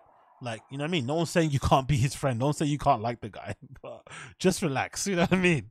Like, if you want to like him, cool. Like him if you want. But, like, come on, man. This playing both sides thing is fucking lame. But yeah, big up Luke Thomas for um, trying his best to hold it in, but failing miserably. Big up him. Um, let's see this one. Let's see this one. Let's move on. Um, what's saying here? Uh, da, da, da. Uh oh, let's. I want to play a few. This is no, actually. Let me play a couple more, and then I've got a bounce. Actually, let me do a couple more, and let me just do this. I want to play this because this is this to me maybe one of my most favorite clips I've ever seen of this guy ever, ever, ever, ever. And I know I'm gonna bit, I'm gonna hype this up a bit, but it's not, you know, it's probably not as good as I'm probably making it seem as. But let me see, where is it? There we go, there we go, there we go. It's uh 41 to 42. So, on the of kids, 41, 42. Let's go here. Let's scroll across 41, 42. No, 41, 22. I think, right? Yeah, no, 41, 12. My bad. 41, 12. So. This is a this is amazing because this is taken from the Gold now episode number thirty nine, featuring Eric Griffin, Chris D'Elia, and Brendan Schaub, and kids' names come up right, having kids' names and shit, and you know newborn baby like having kids and what you're gonna call your kids, all that shit, kids' names, kids' name, kids' names, kids' names. If you say kids' names enough, you're gonna get the fucking police outside of your door, right? Anyway, cool, kids' names, yeah. So they're talking about kids' names, and you know, then the subject turns to like, oh, the names you give your kids, you have to be kind of careful of it because you don't want your kids to get bullied in school. And it's really fascinating because in this little clip, you'll see it never crossed Brendan's brain that naming his kids what he named them would ever get them bullied in school. It never once crossed his name. It's like he he just thinks those names are just quite normal. Maybe because he's in a bubble in LA, maybe because he's a genuine redact, but it never crossed his brain to put those two things together. So he's talking in one side of his brain about being careful about what you name your kids without ever contemplating what his kids are called. Like it's a fucking bizarre clip. And of course, Eric and Chris kind of subtly call him out on it, and he still doesn't really get it. And he kind of, you know, he's kind of like caught in the, like a deer caught in the headlights, a little bit surprised to hear that for the first time. Oh, people think those names are weird. So it's a fucking interesting clip because it kind of goes to show how warped his fucking brain is in terms of the way it kind of perceives things, you know? Like his stuff is really okay, everyone else's stuff is weird. I don't know, so it's a strange clip. Let me just play it so you can kind of get what I'm coming at because for me, I found this fascinating. Yeah, that nose my- checked out. My little, Yeah, and, and he yeah. was like this in the womb. He Yep, was doing like this yep. in the womb. Yeah, yeah, yeah. You know, I was like, oh wow, most emotional I've ever been through Yep. the whole process. Yep, Yeah. yep. was knowing that I was like, oh wow, Yep. you know, He doesn't have a tail. Yeah. or whatever it is. And you found out the he doesn't have a tail is his code for saying the kid didn't have a, a disability or something. Like, can you like not to put down anybody, but can you imagine? Like anyway, let, let's not even let's not even go down that route. The gender too, huh? You did the blood work. We already do that. Yeah, yeah. Oh, it's a boy. Yeah. Yeah. We did that here, right? We talked about that here. No, I didn't No. say that. Oh no. Oh. Actually, this is the first time I'm saying that. Yes. Uh, you Oh. know, so Having a boy. Pick a name out yet? Yeah, but I'm not gonna say. Yeah, yeah, yeah. keep don't, that. Keep don't, that don't shit. keep it because people back. be like, "Ah, I had a friend named Jamie who I don't like. Yeah, yeah, keep But that I will say this though, like we, Chin. so we're we're keep talking about middle names. Uh huh. So I had this rule with Rachel though that we have with each other. If you say a middle name and you laugh right after, then it's off the table. Okay. Because she comes up with some like Uh, yeah. Wild you know, shit. Yeah, some crazy. Um. Uh. That's great, She dude. Like, what about cinnamon roll? Like, right, right. even if she's joking, she'll say some things. She'll be Yeah. like, "We like something." She'll be like, "Well, this, you know," and I'll say, "Whatever, you know, whatever cinnamon roll Griffin." Then we just Yeah, start yeah, laughing. yeah, It's yeah, like, you yeah, can't. yeah, You, you always got to think what the kids are gonna bully him the name for. Oh well. That's what I always do. Yeah. What are they gonna bully him for? I mean, they're gonna get bullied anyway, you know. Yeah, Not but my the kids, name's though. too easy- Not my kids. You, you named your sons Yeah. Yeah. Yeah. You. Tiger yeah. in Boston. Tiger and Boston. Yeah. What are you a place? Dude, I could, I could roast, man. Good, yeah. Yeah, And he could beat we you should up Just dress up as little kids and go like, "Oh, it's Tiger." Yeah, do it, do it. And Your my dad seven year old likes- can beat up both of I them know. right now. Yeah, He- he- that's what I want he to just have a goes like little. this. He puts on one of those red, Yeah. you know. Yeah, yeah, yeah. You, li- your dad likes geography. you like cereal, bro? Yeah. 'Cause you're- I think the world's all set on Joes and Bobs and Yeah, yeah, Bills. yeah. that's why we did it. And then also, their life's too easy. They need a little adversity. So they got those weird names. They're either gonna be professional athletes or strippers. the, the thing about it is, Tiger is one of those names that it's like it's 50-50. You know, people are either going to be like, "Oh, wow, Tiger," yeah, yeah, yeah, yeah. or they're going to be like making fun because it's Tiger. right. Yeah, if So he's not like- successful, he's gonna be. It's gonna be tough. No, man. but you know what? It, it, Anyway, so you get the point of it, right? Don't you find it fucking hilarious that he had no real good, clever comeback for that, you know, call out from Eric? And also, the first thing you kind of went to in defense was like, "Your kids, my kids will beat up, beat you up." That's the first defense from a professional comedian is to just go straight to violence. Kind of, you know, gives you an insight into the guy's brain. But I just love the fact that in his head, he never correlated the idea that Tiger and Boston are pretty odd name for kids. Don't get me wrong. For kids, you know, kind of cute. Maybe over time it will be cool. Same way, you know, how Steve Martin's kid, when they got named Apple, everyone was freaking out. And now suddenly all celebrity names are weird. And everyone's kind of get used to it because now all people, regular people who aren't celebrities, name their kids weird names. So it's not that crazy. And if if you go to a particular school, maybe there'll be kids with weirder names than that. So it'll kind of level out. But to sit there and say what you're saying about, oh yeah, we we were thinking about kids' name. We had to be very careful about this. Kind of insinuating that you know you took a lot of time and care to make sure your kid's name wasn't weird. But then you have kids that are called uh, ones that named us after an animal and one that's named after a state. The fact that the is it a state right? Boston it is right. Um, If I'm not mistaken, he has no connection to Boston in the slightest. And if I'm not mistaken, this is me going to be throwing out a narrative here. I have a feeling he named his kid Boston after Joe Rogan. it's a city, so it's a city. Boston's a city. Um, where is it in? What's this? What state is it in? Why can't I remember this? Michigan? Is it Michigan? No. What state is it in? I don't know what state um Boston's in. What state is it in? It's in the one where all all like they don't really like white people too much, right? So they don't like black people too much. That's the one. Oh, what's the fucking name? They don't like white people too much. What's that state called? Massachusetts. Is it Massachusetts? There we go. Yeah, they don't like, that's the only thing I know about that state. It's not really friendly to the blacks. that's what I heard. If you go to a pub around, because I think there's a lot of Irish immigrants there, right? Which is weird, isn't it? I don't. I, I've never understood that. I've never understood that. The Irish got discriminated against, right? But then the Irish are also not really fond of blacks either. Odd. I don't know. I guess we will hate each other. Doesn't matter. So, long story short, I find it funny. I find it funny that most likely he named his fucking kid after Joe Rogan because Rogan's famously from Boston. So I've got a feeling he named the kid after because I think his explanation of Boston, the kid's name was that it's um it's what you call it uh it's a place that he does really well in in terms of business right he sells the tickets there or something is that true or something like that But I don't think that's true because he always talks about Texas being his number one place. He did his comedy special in Texas throughout the Gringo Papi.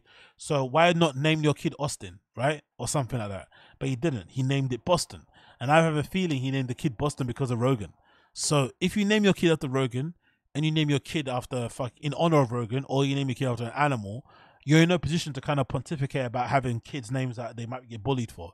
Because those are the two biggest bullying names anyone could ever have right? Being named after an animal and being named after fucking in honor of fucking Joe Rogan. Can you imagine that? I'm sure there's some people out there, some podcast. Imagine there's some podcast fans out there, because there's those fucking redacts that get tattoos of Rogan's face on their body, right? There must be some people out there who have genuinely named their kids after Rogan, or after like Joey Diaz. or Eddie Bravo, right? Or even, like there must be these guys out there that have named their kids after that guy. I'm sure of it. Because there's enough redacts that are willing to take a pic, a crazy picture of like Rogan looking all crazy and you know whatever maybe with that fucking you know workout face that he has on their leg. Like imagine there's probably people out there that are fucking call their kids Rogan or Joseph in honor of fucking him. Can you imagine how redacted that is? anyway, I don't know. I find I find this clip fucking hilarious. Like, you know, saying what you're saying and not thinking that is fucking hilarious. Also saying that your kids are gonna beat up people that take the piss out of them is also fucking funny.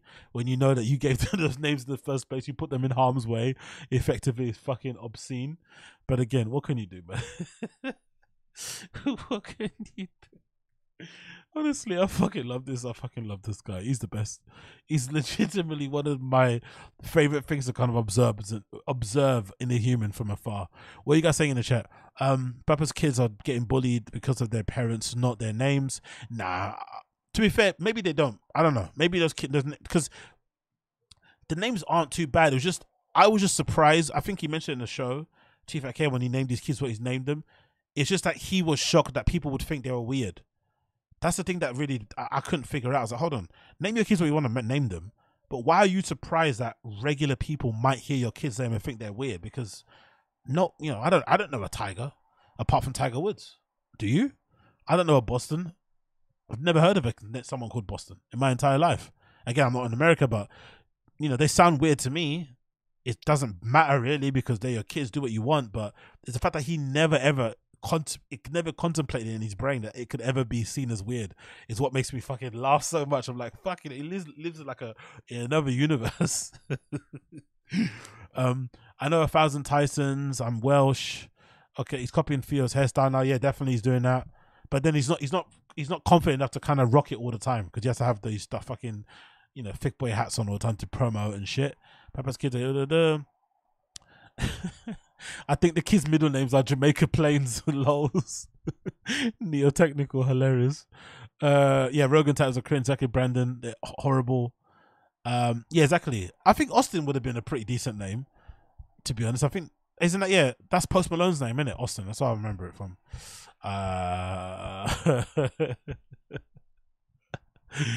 oh fucking hell. Okay, cool. Exactly, Flaz. Yeah, he, per, he he typically prefers he typically typically refers to them as T and B. Maybe he knows their silly names. Yeah, I think so, but I think that's also him trying to give them nicknames. I think he's from that generation of people that give themselves nicknames. Like I'm, I think there's there there are people in this world who wear every jersey, who don't have a team. They they support everything, right? They don't have a team. They're like um they're like that actor that was that was watching football that time.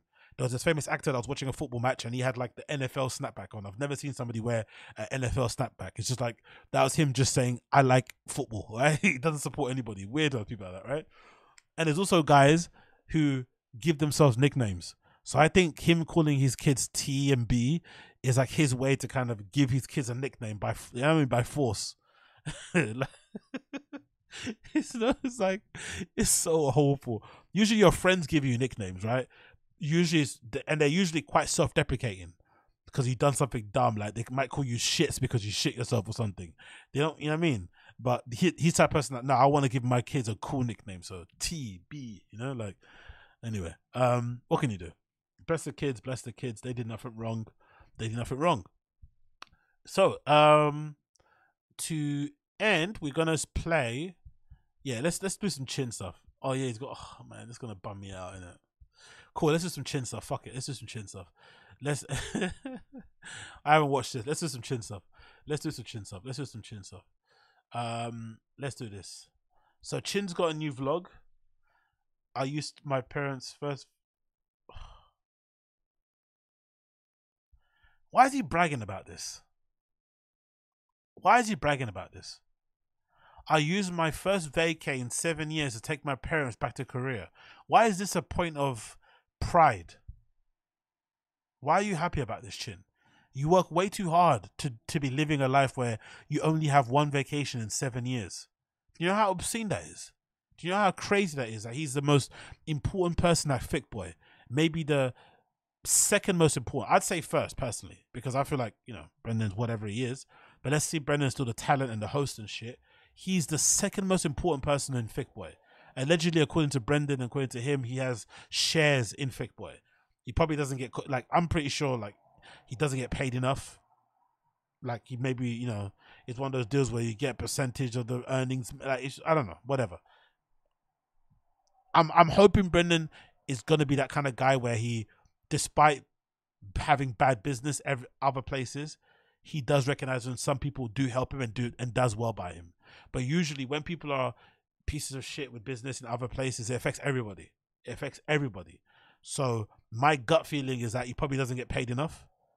But if he does get paid enough or he gets paid more like over his fucking you know what he's worth, whatever, or what his average is, then I'll be happy about that too. That'll give me a lot of joy.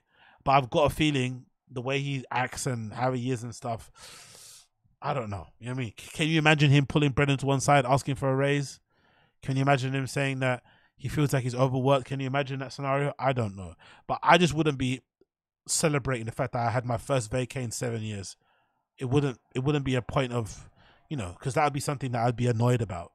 I'd want to fucking make that something I put into my contract that I get a certain amount of vacations because you know you need to stay inspired. You know, I don't know. I don't know if you guys know a lot of editors, but I know a couple that I worked with before, and every editor that's ever, I've ever spoken to who done editing, production shit, they fucking hate it. Right? They say it's fucking exhausting work, and you need to take a bit of you need to take some breaks here and there to kind of you know get away from the computer, just have a bit of a break in terms of lifestyle, whatever it may be. But it's really difficult to do all the time, every single day. So the fact that he does that with no stop, with no fucking burnout and shit, is admirable, but also it's kind of clearly being exploited because he, they know they can count on him all the time.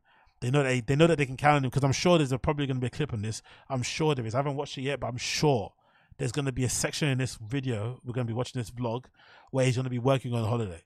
So his title is this vlog: "My first vacay in seven years took my parents back to Korea." I'm pretty sure in this vlog we're going to see a clip of him working remotely in fucking South Korea while he's on holiday with his parents for the first time in seven years as a brag. That is crazy to me. Right? If you're going to be working that hard for seven years, you you should be afforded one week of not being able to touch your computer or not being able to look at your emails. You should be allowed that grace. Like that's fucking wild. But anyway, not my business. Let's play the vlog.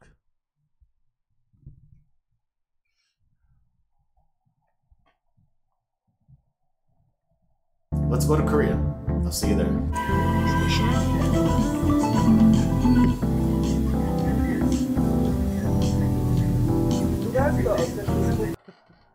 That's all. This nigga's always drinking alone? Not it?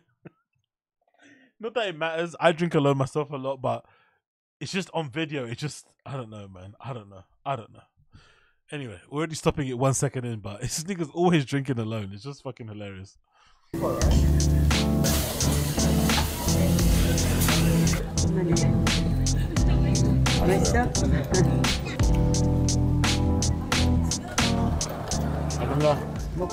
Hmm? This is definitely some. This is definitely some Asian shit in it. Guys had a full beverage, a whiskey and a beer, and a full fucking Panda Express rice with chicken and shit before a flight. Wasn't I saying earlier before another pod? I was like, I'm kind of a fan now of like doing the whole fasting before I fly, and then wherever I land, especially if it's a European flight, just eat when you get there. But the, the you know the eating of a burger before it's just It's just annoying. The sound, it's just too much sometimes. You get on the plane, the pressure inside the plane, the altitude, it can fuck you up a little bit. But this guy's having a full bowl of fucking rice, a beer, and a whiskey before a flight. Fair play.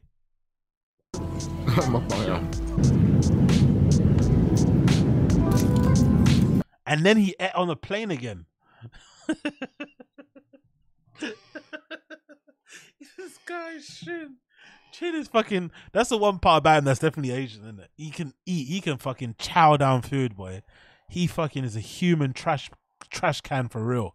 Like he gobbles down food. He just had a full meal at the airport, a beer and a whiskey, and whatever airport food they give you. Fucking hell, he's he must have blew up that plane toilet.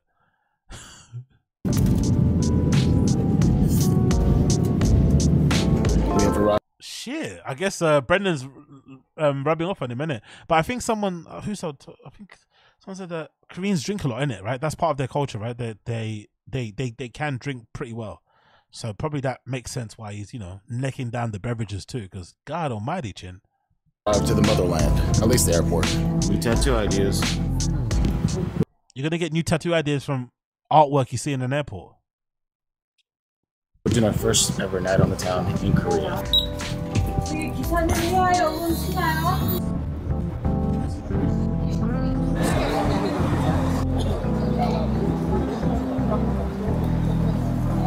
Wow.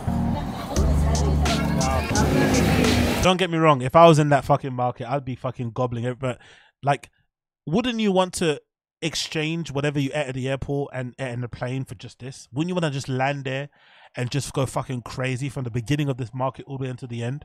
That's what I'd do if that was me.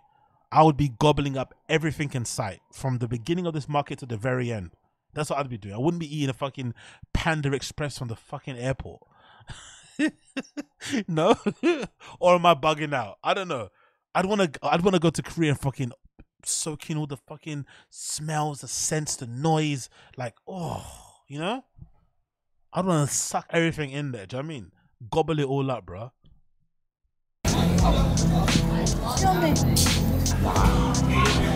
Blocks and this stuff. Mm,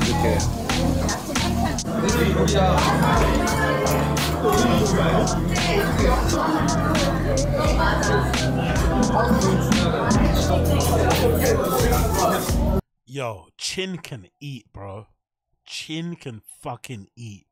Holy shit. He is munching this stuff. Like, it's actually impressive how much this guy can fucking gobble down. God almighty, bro.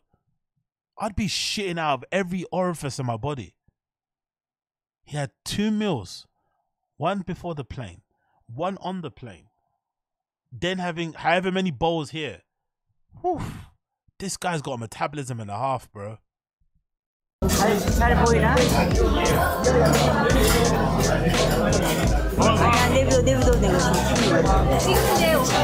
Wait, so here, wait, what's that text say? My dad was worried my mom wasn't filming correctly. Fair play. Alright,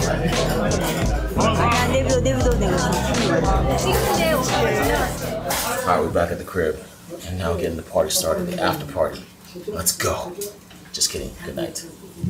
Yes, even in Korea, still gotta do work. I gotta send a bunch of audio numbers to the team. Nah, nah, nah, nah, nah, nah, nah. That's not cool.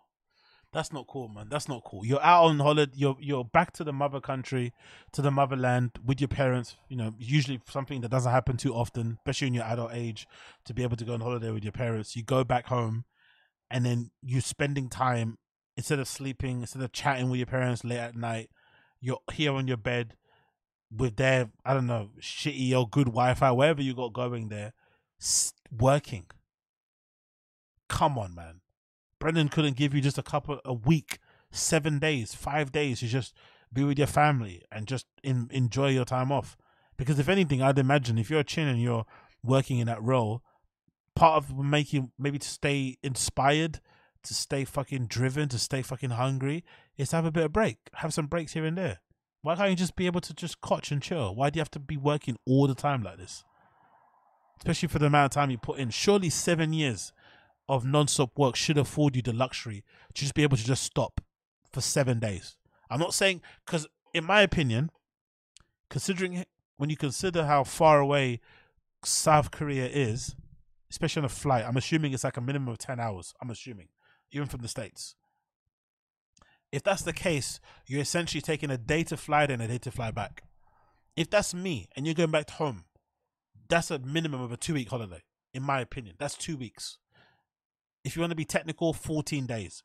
But in my opinion, I think that's two weeks. You should be allowed to go home. Especially if you live like you know what I mean, your, your family's in Southeast Asia, your family's in South America, your family's in fucking Africa and shit. You should be afforded the ability to go and hang out with your family, even if you're not gonna do two weeks. Maybe give me a week and a half. But seven days, which makes it five days only in your motherland.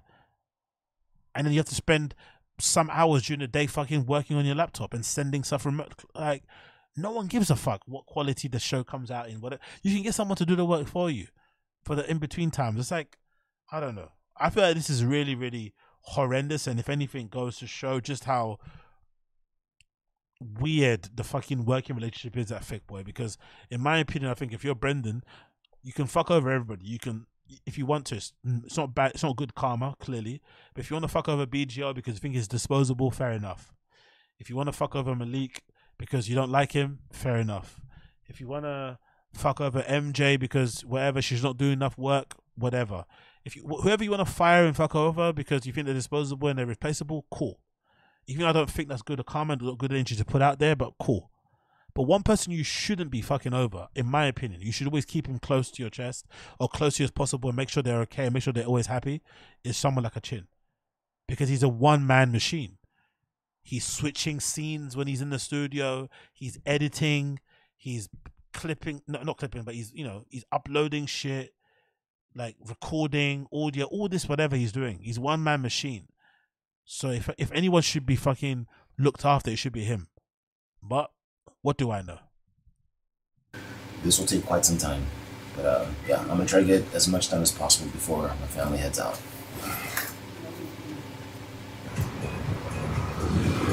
Alright, let's get the day started. 그 정도로 그 정도로 날 On our way to see 할머니, grandma.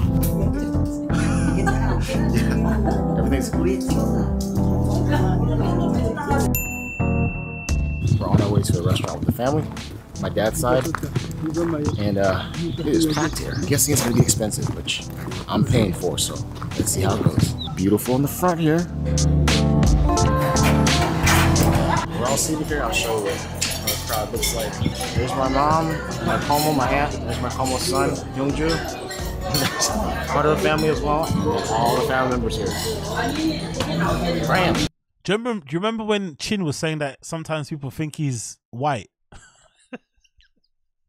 do you remember that? Do you remember when Chin was saying that sometimes people think he's like, oh, was it Texan or some shit? Do you remember? because he sings country music. You remember Chin said that like with a straight face that he thought people was white? this is the fucking sweetest Asian family ever, but they're, as Brendan would say, they're Asian as shit. They look fucking adorable, but there's absolutely nothing Caucasian about these people in the slightest. Do you remember when he said that? He thought people. Oh, you gotta love Chin, man.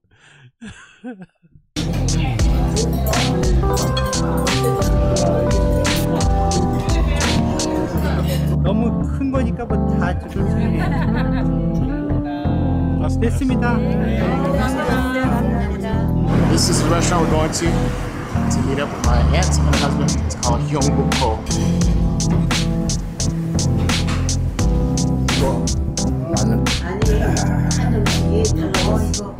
Can you imagine? Can, can you like? I don't know. I think Asian families are a little bit like African families, probably, right? Maybe not South. Maybe South Koreans aren't as traditional as other Asians. I'm not really too sure. But can you imagine the amount of times people in Chin's family have asked him during the trip, "When you're gonna get married? when you're gonna have kids?" Can you imagine how many times that's come up in a conversation? Can you imagine how fucking like exhausting that must have been like for him being at this fucking trip? It's like, oh, like, and he's the only thing he's fucking married to is fucking what's it called? The only thing he's married to, the only thing he's married to is, is Brendan Schaub and the kid. They're probably thinking he's speaking to his girlfriend when he's on the computer all the time, but he's sending back clips. They think he's on Skype with his girlfriend, but he's talking to fucking what's his face? Who's that fat? Who's that fat kid? George, right? oh man, must be so exhausting. Like, god damn it, man. Like, I don't know. I don't know. I'm fucking. I'm sad. I'm so sad. I really do feel really sad for Chin this whole entire time with his fam.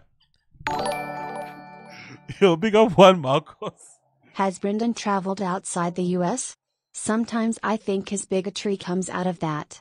Has Brendan ever tried? to Hey, big up Juan Marcos. Thank you for the one. I was like, what, what is that? I don't know what ARS is, but thank you so much. Regardless, I appreciate you, my friend. Let me like this comment. Has Brendan traveled outside the US? Sometimes I think it's bigotry. Yeah, for sure, for sure. I've said it before that I honestly, no, no, I'm not gonna, I'm not gonna say that. I'm not gonna say it. I'm gonna say, fuck it. It's my fucking. I say say what the fuck I want. I personally think, I, me, me personally, I personally think, my humble opinion, is that Brendan does have an issue with black people. That's my personal opinion. He may enjoy the, the music, he may like the raps, he may like the comedy, he may like the fashions and the sneakers and the bad bitches and shit. But I think, does Brendan actually like black people? Like having them as friends or whatever? No, not in the slightest. And I feel like a lot of that has to come with like college days. Like something happened in college with football. One of them bagged his girl. I don't know. Something happened. So I think if there's one place where he's got bigotry, it's definitely against African Americans. I think he's not a fan. That's my only opinion. My only opinion. Everybody else, I think, is definitely what you said. And one Michael, it's definitely a lack of, you know, traveling. The guy is like, um, Brendan's the kind of person I can imagine who says stuff like, I'm sure you guys have it in America specifically. You have a lot of it because you have so many different cultures there. But there's definitely people in America, I think, who say phrases like, "Why would I need to go to Japan for sushi when we've got great sushi around here?" Right? I'm sure those people exist, and I think Brendan's the same because LA is like a multicultural, worldwide city type of thing. Why would I need to go to Mexico when I got great Mexican here? You know what I mean, like oh, it's like all that sort of shit. So I think he's got that kind of level of bigotry. Like, there's no need to travel because in his head America's the best, or there's no reason to go other places to go see what they're good for. There's no curious, and oh, that's the other thing too. He has a real lack of, I think, overall curiosity. He's not really in nothing really. Think about it. Like everything's just like social media posts and headlines. There's no real curiosity to learn things and to go a bit in depth and to whatever. It's just that's probably why he's really into fucking this is a really weird take, but this is probably why he's into fucking um what's it called? Serial killer documentaries and shit. I feel like a lot of people in general who like watching again, I don't blame if you do, but I feel like a lot of people who watch documentaries like they're fucking history books, like they're reading history books, it's a way for you to feel like you're smart. It's a way to help make you feel like you're intellectual. you get what I mean? It's like uh people that like to watch documentaries and they take them as gospel and shit it's a strange thing because it makes you feel like you've got an interest, you got a hobby when you watch four back to back or something. It's like, come on, bro. It's like really like it's a documentary. It's it's got a point of view, it's got a bias, it's got a narrative, it's trying to push, it's got an agenda, like you know what I mean? It comes from a particular viewpoint.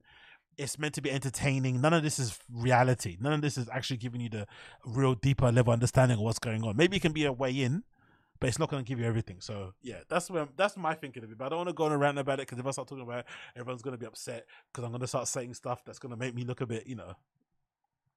So I'll keep it to myself.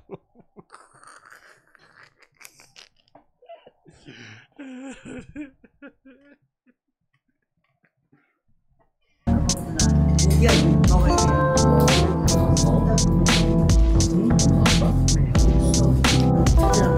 yo, hey yo, auntie looking a bit. Hey yo, auntie looking a bit. Not that auntie. Auntie. Hey yo, auntie looking a bit. Hey yo, auntie looking a bit.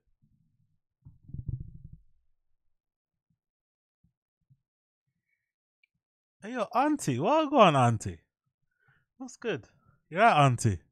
I'm a bit hungry, auntie. You got you got you got some noodles, something for man. You got some, you know what I mean, auntie. I'm a little bit hungry still. You got any of them dumplings and spring roll things, auntie? What's going on, auntie? You got some of those. You know, you make those. uh, You know, you make don't Koreans make those chicken wings, auntie? Those like spicy chicken wings, auntie. What's going on, man? Know, I'm black. You know, I like them chicken. You know that chicken you guys make, man. That crispy one, crispy like you. You know what I mean, auntie? auntie looking a bit, you know, a little bit. You know what I mean? Korean Angelina Jolie and that with the fucking cheekbones. I mean, mm. Mm.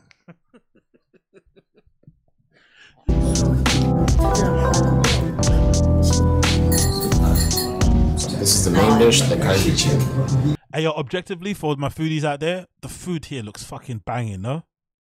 I'm or am I or am I going crazy? The food looks fucking delightful. Korea's a fucking foodie's paradise, isn't it? Jesus Christus.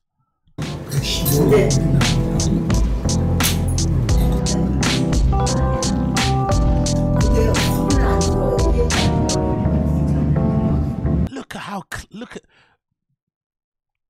this is the this cleanliness in this train is how we have it sometimes like um if like the mayor of london or our prime minister has to do like a press run and they have to pretend like they take the train to fucking the house of commons or whatever it may be right right? Um they'll usually clean out one particular carriage and have no one there or they'll place like some disabled guy and a black boy with a basketball and some dude with a white kid with a skateboard right? And it'll be the cleanest part of the train right?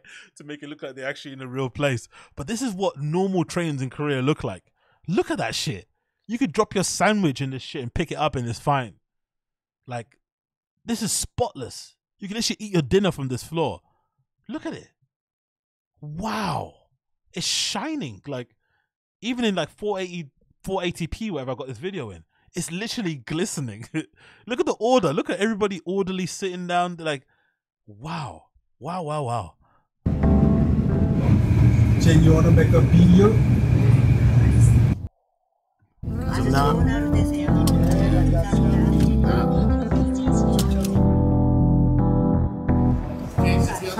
하루 되세요. 감사합니다. 예. Nah, man, this is this is this is kind of cute. I'm not gonna lie. Brendan had this guy working on this type of holiday with you. Like, come on, man. Brendan had these like, let the guy just chill for a week. No work, please. No emails or nothing. Just let him chill.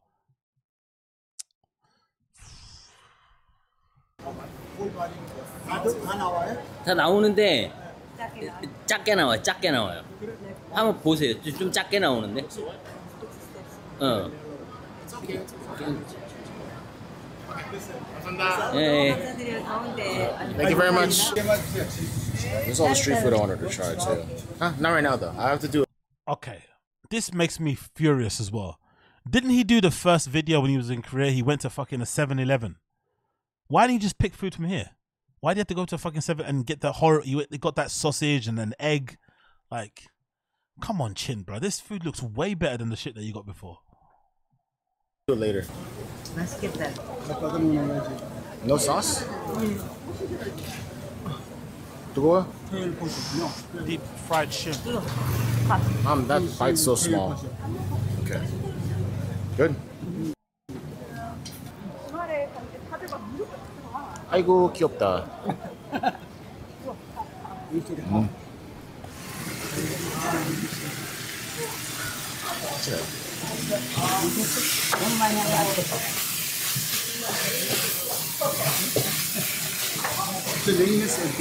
it's actually not Nongdan, but eating Guksu. Yeah, Mashkimo Wapa. My mom's the toughest one. She doesn't like anything. What the, Oma? What the? Mashta? I don't believe you, but okay. What are you saying, Auntie? Auntie, what are you saying? What are you saying, Aunt?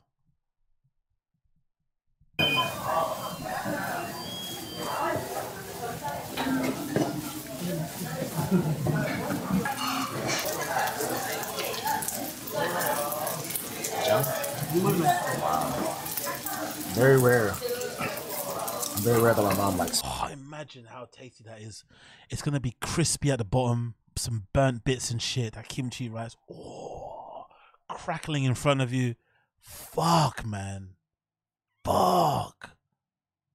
Fuck. Just imagine, crispy. Just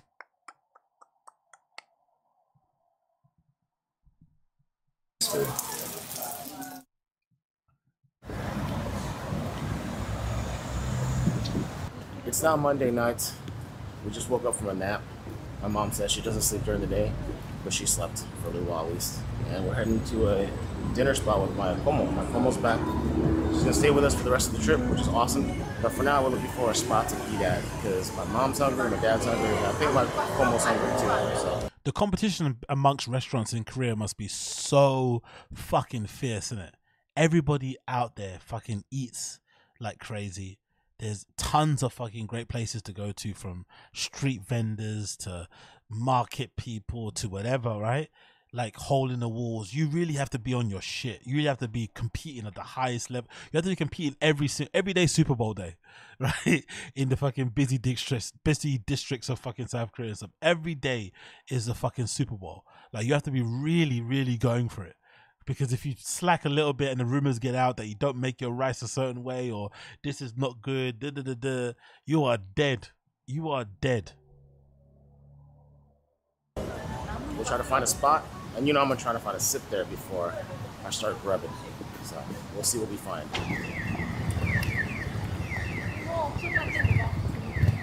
This is where I saw them filming last night. Yeah, Oh yeah, for sure, Brandon. Yeah, Kor- Korea's definitely on my list. Vietnam's on my list in places to go to in Asia. Japan, obviously, especially Tokyo, because of my fucking streetwear, fucking roots and stuff, and just wanting to spend money and buy loads of shit. Like, I'd love to go to those places, of course. And also, I've seen videos of like guys who live in like the Chinese countryside and shit. And I've never, you know, this is a whole different part of China that isn't, you know, the, the stuff that you're obviously used to seeing, like Beijing and shit. But God Almighty, mate, the Chinese countryside looks really fun like farmlands and shit, really rural. The the food is completely different to what I'm obviously used to in terms of the westernized version of what Chinese food is. Like that would be great to go somewhere completely out of, you know, completely out of the way. Really not overly kind of you know gentrified either. Not a lot of fucking gringos like myself and shit. That'd be sick.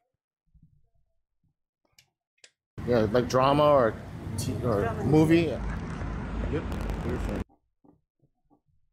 Beautiful. Saw some boom lights.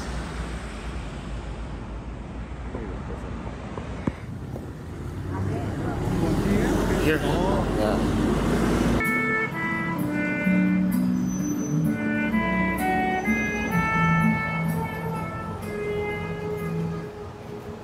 So I guess we're gonna hit this spot here.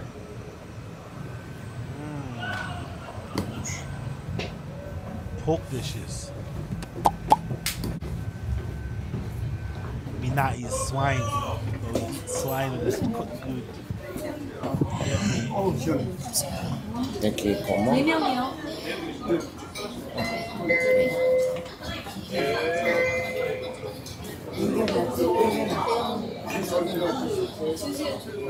Yo- 여기?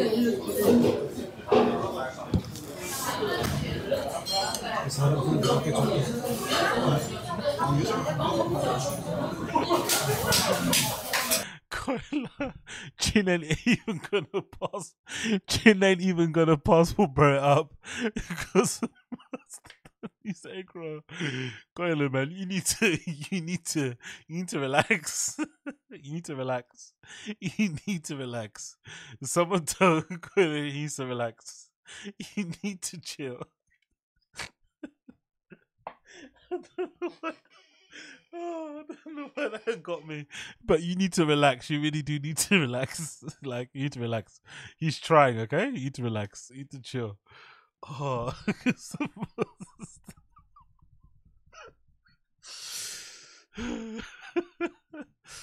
oh shit.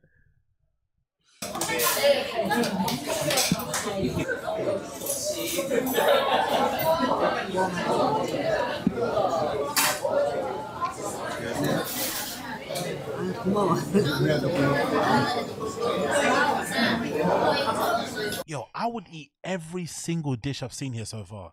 This fucking food looks fantastic. God almighty, mate. Who said it? Um, who said this? Um, iron privilege, double chin. No, that's the thing though. He doesn't put in any weight, mate.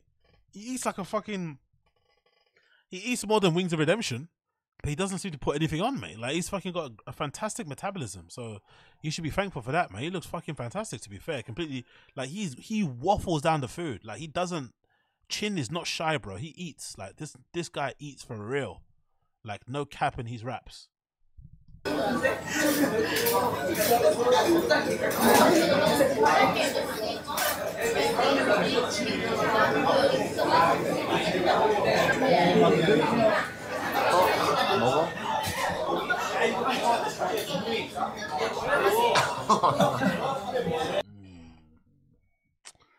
Man might want some other meat in there, innit? You Get me? Man might want some other meat in there still, auntie. Mm. Mm.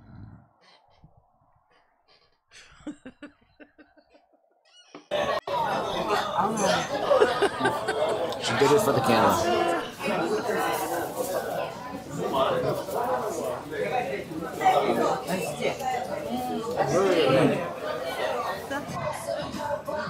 Oh, that's cute, isn't it? Right? Get get fucking pampered by your pampered and spoiled by the by the by the fam and shit. But then you got to rush back to fucking LA to fucking sort out Fig Boy and get fucking the Fighter and the Kid fucking episodes uploaded. Honestly, man, give this guy a fucking break, man. Let him have 14 days minimum to spend time with his family in fucking South Korea. Come on, man. Jesus Christ.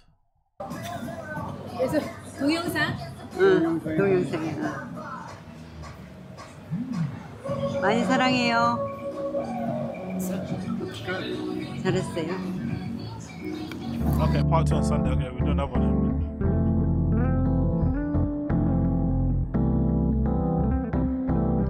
Okay, cool. So part two on Sunday. I'll probably stream another one, then do the other part of it. But this was actually a good one. This actually felt nice. This actually was good. Yeah, exactly. Chin is tall as fuck compared to his fucking family. He, he doesn't seem to have any other people in his family that are as tall as him. So, or maybe his family are really short and he just looks taller because you know they're just tiny. But um, anyway, regardless, this was actually a good one. This actually didn't make me feel sad. It just made me bummed out that he didn't get more time to spend with his family, but that's his business, I guess. If he's willing to rush back home to fucking sort out Thiccc Boy shit, you know, instead of you know, instead of negotiating more time off, what what can we do? I mean, if he's happy with it, that's he's happy with it. But um, I feel like if you've given seven years of non-stop service, minimal sick days, because I don't remember the last time. Chin, oh, Chin's not here because he's sick. I can't remember the last time they even said that. So he never takes sick days. He probably works through them. He probably turned up in the mask when he's got ill and just worked through the thing, did it remotely and shit. So you deserve at least a minimum of 14 days to go spend with your family in fucking South Korea, bro. In my opinion. But hey, if you're okay with it, I'm okay with it. Um, so it is what it is. That was actually a good one. I enjoyed that one for once. It, it didn't bum me out. It didn't make me feel like I should jump out the nearest window. It didn't make me kind of, you know, whatever. Um, I I left that one with a smile on my face. That's what I'm gonna say. but yeah, um, big up the chat. I appreciate all of you. I'm gonna end it there. Um, thank you so much for joining me. It's been a pleasure, never a chore, as per usual. Um, big up everybody in the chat who's hung in there. Also, I appreciate all of you for being there with me. Let's actually see who's here and give all of you a shout out. So big up Arian Privilege. I see Bilal, Booth, Brandon, Brian, Cloud K20, K20, sorry, or K20, Crash, of course. Big up Gamebred Footballer. Big up Jesse Black. Big up Coiler. Big up the Potter Big up Natasha. Uh, big up Uche. Big up Bala. Big up the one under. Um, big up every single one of you that have joined in. I appreciate all of you. So make sure if you do enjoy the show, you liked what you've seen, please make sure that you leave me a little smashy likey down below. That'll be great and well appreciated. Um, and yeah, man, I'll see you guys again very, very soon. Okay, see you all again very soon. I appreciate you all for being there, hanging in there, all of that malarkey, and we'll see you soon. Big up everybody. Peace out to my friends. Peace out.